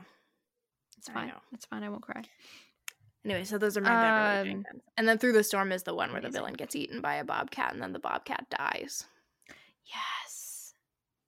Ugh. Just marvelous, really. yeah. I just love historical romance just so much. Yeah. Mm. Because what contemporary could have the villain get eaten by a bobcat or gators? Uh, None. Sure, not one that I want to read. Um, on a very light and fluffy tangent, um, I reread Lady Meets Earl by Christy Carlisle because I read this during the HarperCollins strike, and Lord knows that I did not remember much about this. Um, and so when my review said I will review after the HarperCollins strike, well, that was a lie because I couldn't review it. And I also just wanted to read it again because it was like five stars then and it's five stars now, but I wanted to know why. Uh, I have a few that are like that. And someone uh, recently was like, Can you explain why? Like, you said you would review after the strike. And I'm like, I am so sorry, but I. I have no clue. You should have written the review, but just not posted it. I See, if I don't write it immediately, I, I should have. I know I should have, uh, but I, I didn't. I get there's really no excuse. Yeah. I started That's like I, honestly relatable. like the first few I did, and then I just I just couldn't, and then I yeah, unfor- Oh, it was like a it was a Lorraine Heath that I didn't have. Oh yeah, it was one that I really disliked. Who who knows? Uh, this one though, um, truly light, truly fluffy. No third act breakup. Not even the parents were terrible, mind you. Okay, so you you know this one just had like his parents were killed in a train accident, but they were Oh. lovely. They weren't terrible. They were just dead. They were they weren't terrible. They were just dead. And her parents, like they were lovely to her. They wanted her to have a choice in who she married, and the father was great. So you didn't even have the angst of a terrible dead father. You just had a poor, sad, emotional hero because his parents died in a train wreck, and so then riding trains Their is hard. for him. parents were dead. No. Are dead. It's a Frozen 2 quote. Let's move forward. Oh. um so yeah like if you liked one duke down by anna bennett if you liked how to be a wallflower by eloisa james i think you would like this one again um i can see why people would be like this is a very boring book but for me it was a very good book um was it completely memorable no but i remember how my heart felt and that's enough um again ramshackle cottages they do the work They do. that that's all I got on that front. It's a lovely cover too, if you're gonna buy one. There you have it. Uh speaking of pretty light and fluffy, I read uh Talk Sweetly to Me by Courtney Milan. This is a novella that it's like the uh, it's, I think she calls it the coda to some series that I haven't read. Mhm. But Mhm. um, I don't. I read it and it seemed fine as a standalone, so I don't know like what characters are from the other series, but seemed good to me. yeah. Um, for the most part, pretty light, pretty sweet. There was a little bit of relationship, like there was a little bit of a breakup. They were never eh, technically together. Um, Mm-hmm. until the end, and there was some heavy content warnings for how do I want to phrase this? Like racial discrimination. The heroine is Mm. black. And her Mhm. sister is also black, and her sister is pregnant, and she's living with her sister, and her sister's husband is away, and he won't be back for another few weeks. And they think that he's got plenty of time to be back before the baby arrives, but the baby seems to be coming early. So Oh. the plot line here is that the doctor is white, The doctor. Okay. Yeah. and so there's a lot of like he's really nasty to them and will only talk to the white servant but like initially it just kind of seems like he might be just kind of brusque but he basically like Mm-hmm. And then it- repeatedly she's like hey i'm having contractions and he's like it's Oh, false no. labor pains like And so he like repeatedly brushes her off to the point where like the baby is being born breech and he's not there because Jesus. he's like she's lying. Yeah. I've dealt with women like her before and it becomes very apparent what he means by women like her. So basically the entire thing Mhm. is that he accuses her of lying and being attention seeking and awful and they end up Mm. delivering the baby without him um, because he's the worst. So there is that. Um, otherwise, the romance is between her. She is um a computer for like she's really into astronomy and she's basically a math genius. I thought you meant an electronical computer. I was like, no, oh wow. she is a person who computes. okay. she I got it. I like got works eventually. for an astronomer. Um, and she's like a math genius, but she's super shy. Doesn't like talking to other Mhm. people, and they are neighbors with this very outrageous Irish man uh who writes novels and he writes a newspaper column from Stephen Shaughnessy, actual man, where he basically like answers women's questions in this very like outrageous way. Romance Your TBR, actual podcast. Actually, are we? Yes. Um, Or we just an incredibly long voice note you send to your friend, and they're burdened Yes. with it. yes, we are.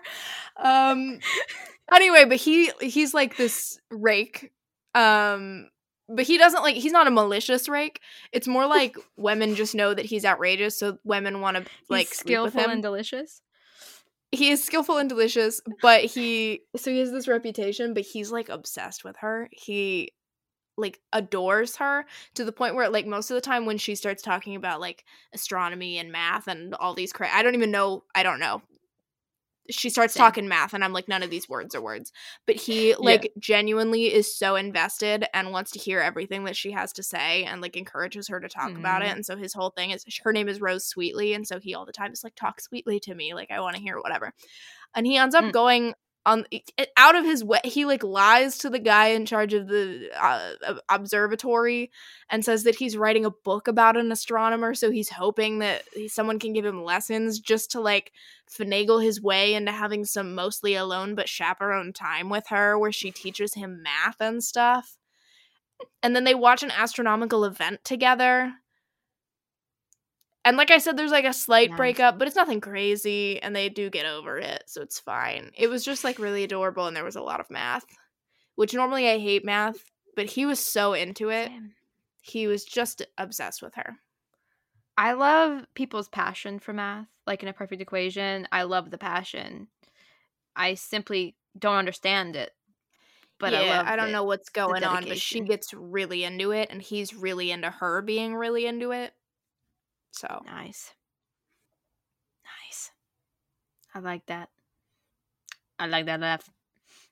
Um how many references can we have in This this, episode that are so that are so just um uh my last book that I'd recommend uh is well it's a it, it's a plague to recommend it's it happened one fight by Maureen Lee Lenker, and it's an arc. Um, and it takes place in the 1930s. They are two like black and white film stars. Um, so I do have a soft spot for like black and white movies, and obviously this one is a play on "It Happened One Night," um, which is one of my favorite black and white movies. Um, and so there was a lovely. So they are the two. Um, uh, someone said it was like Joan Crawford and Clark Gable, and then um, I believe one of the side characters was like a Cary Grant esque guy.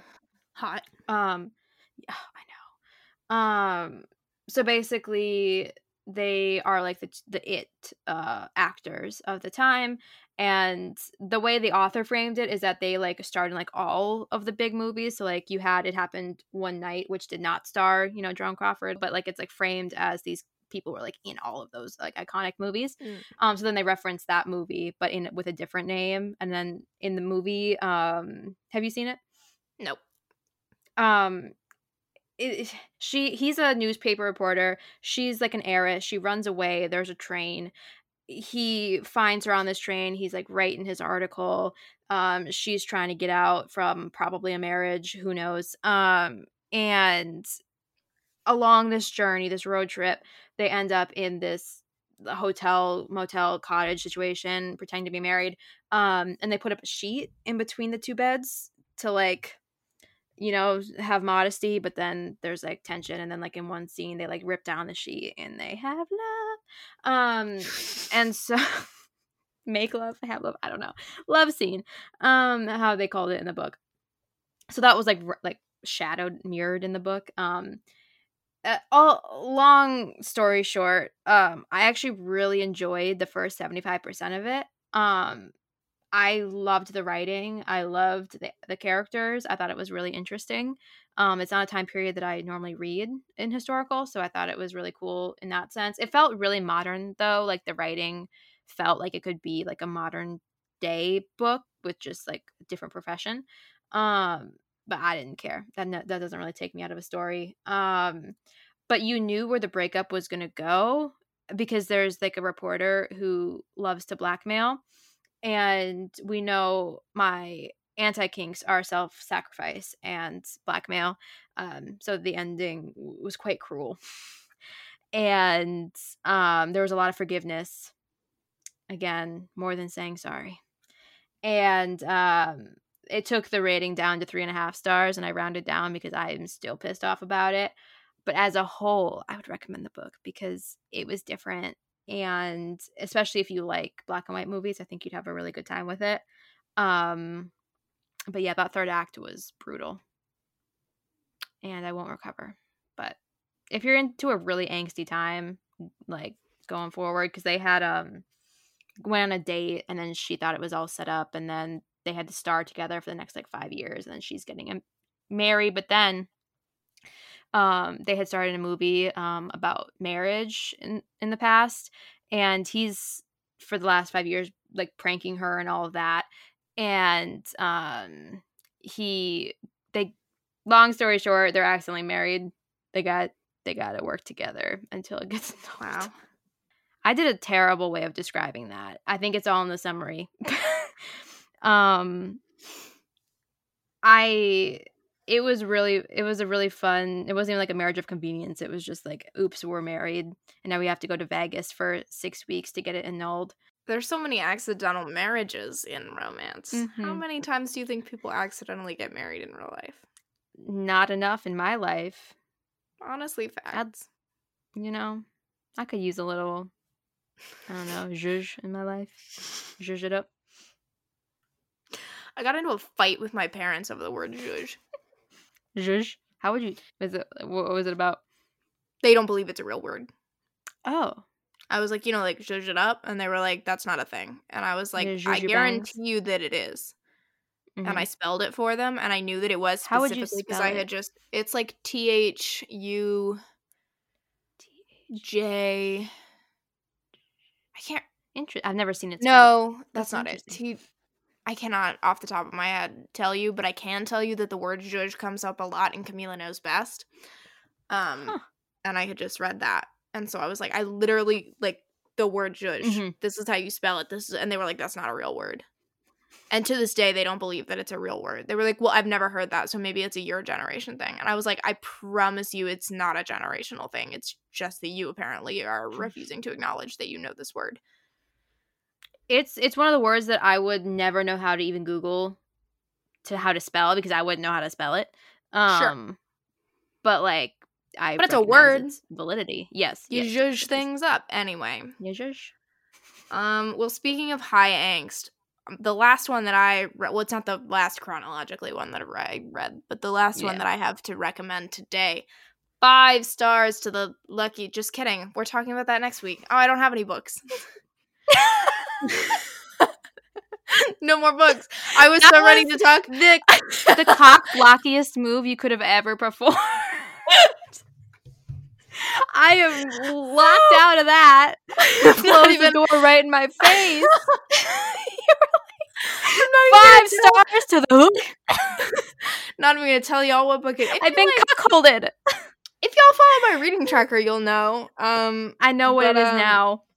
Yeah, I but also, if you want to know what the angsty five stars goes to, you'll have to tune in next week for our St. Patrick's Day episode.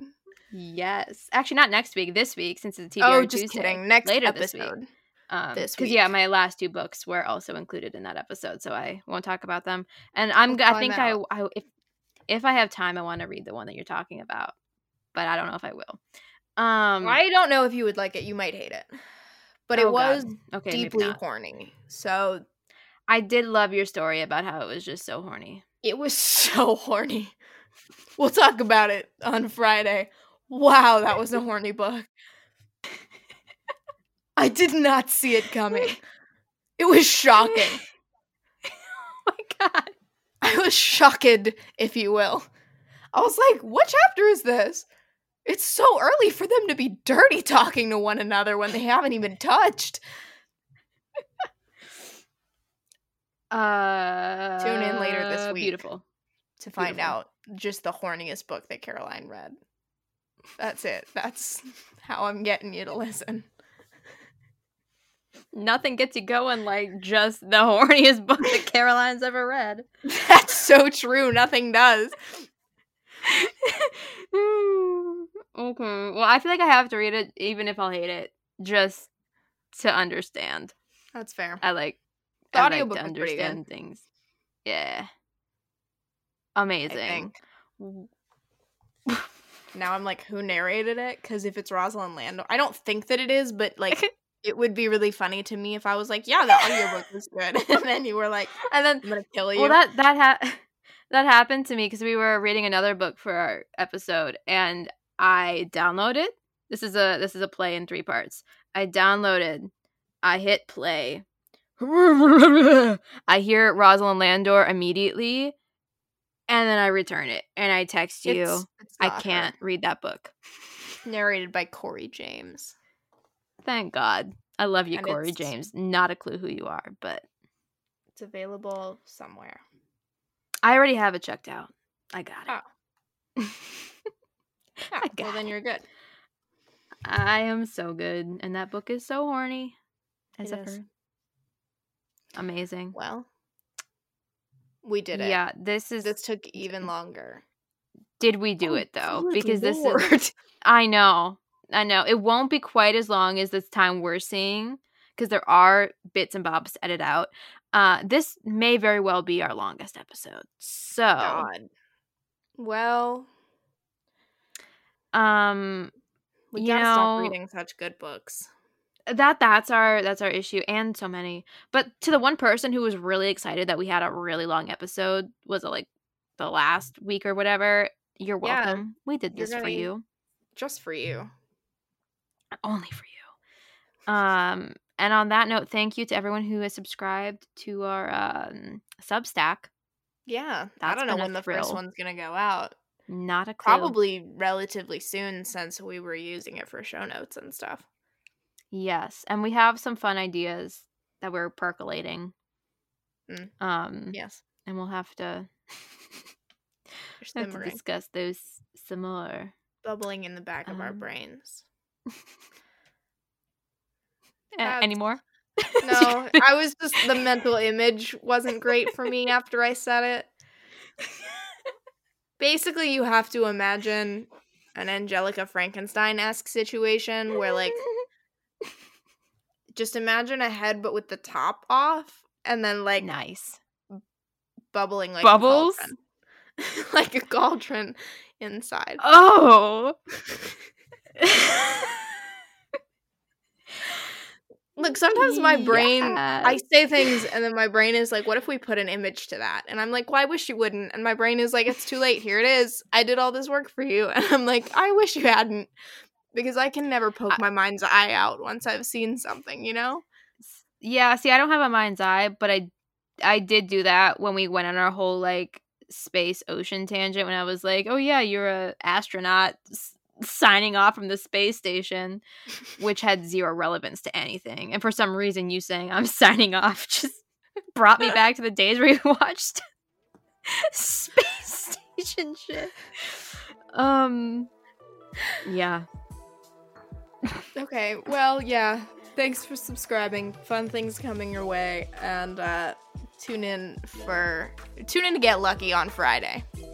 Yeah, get lucky with romance Romancer TBR with us. Um, I don't know who else it would be With- because with- yeah, with us. Who else? to Say clarify, not those other romance your TBR. Was- ah, my brain has stopped working. um, yeah.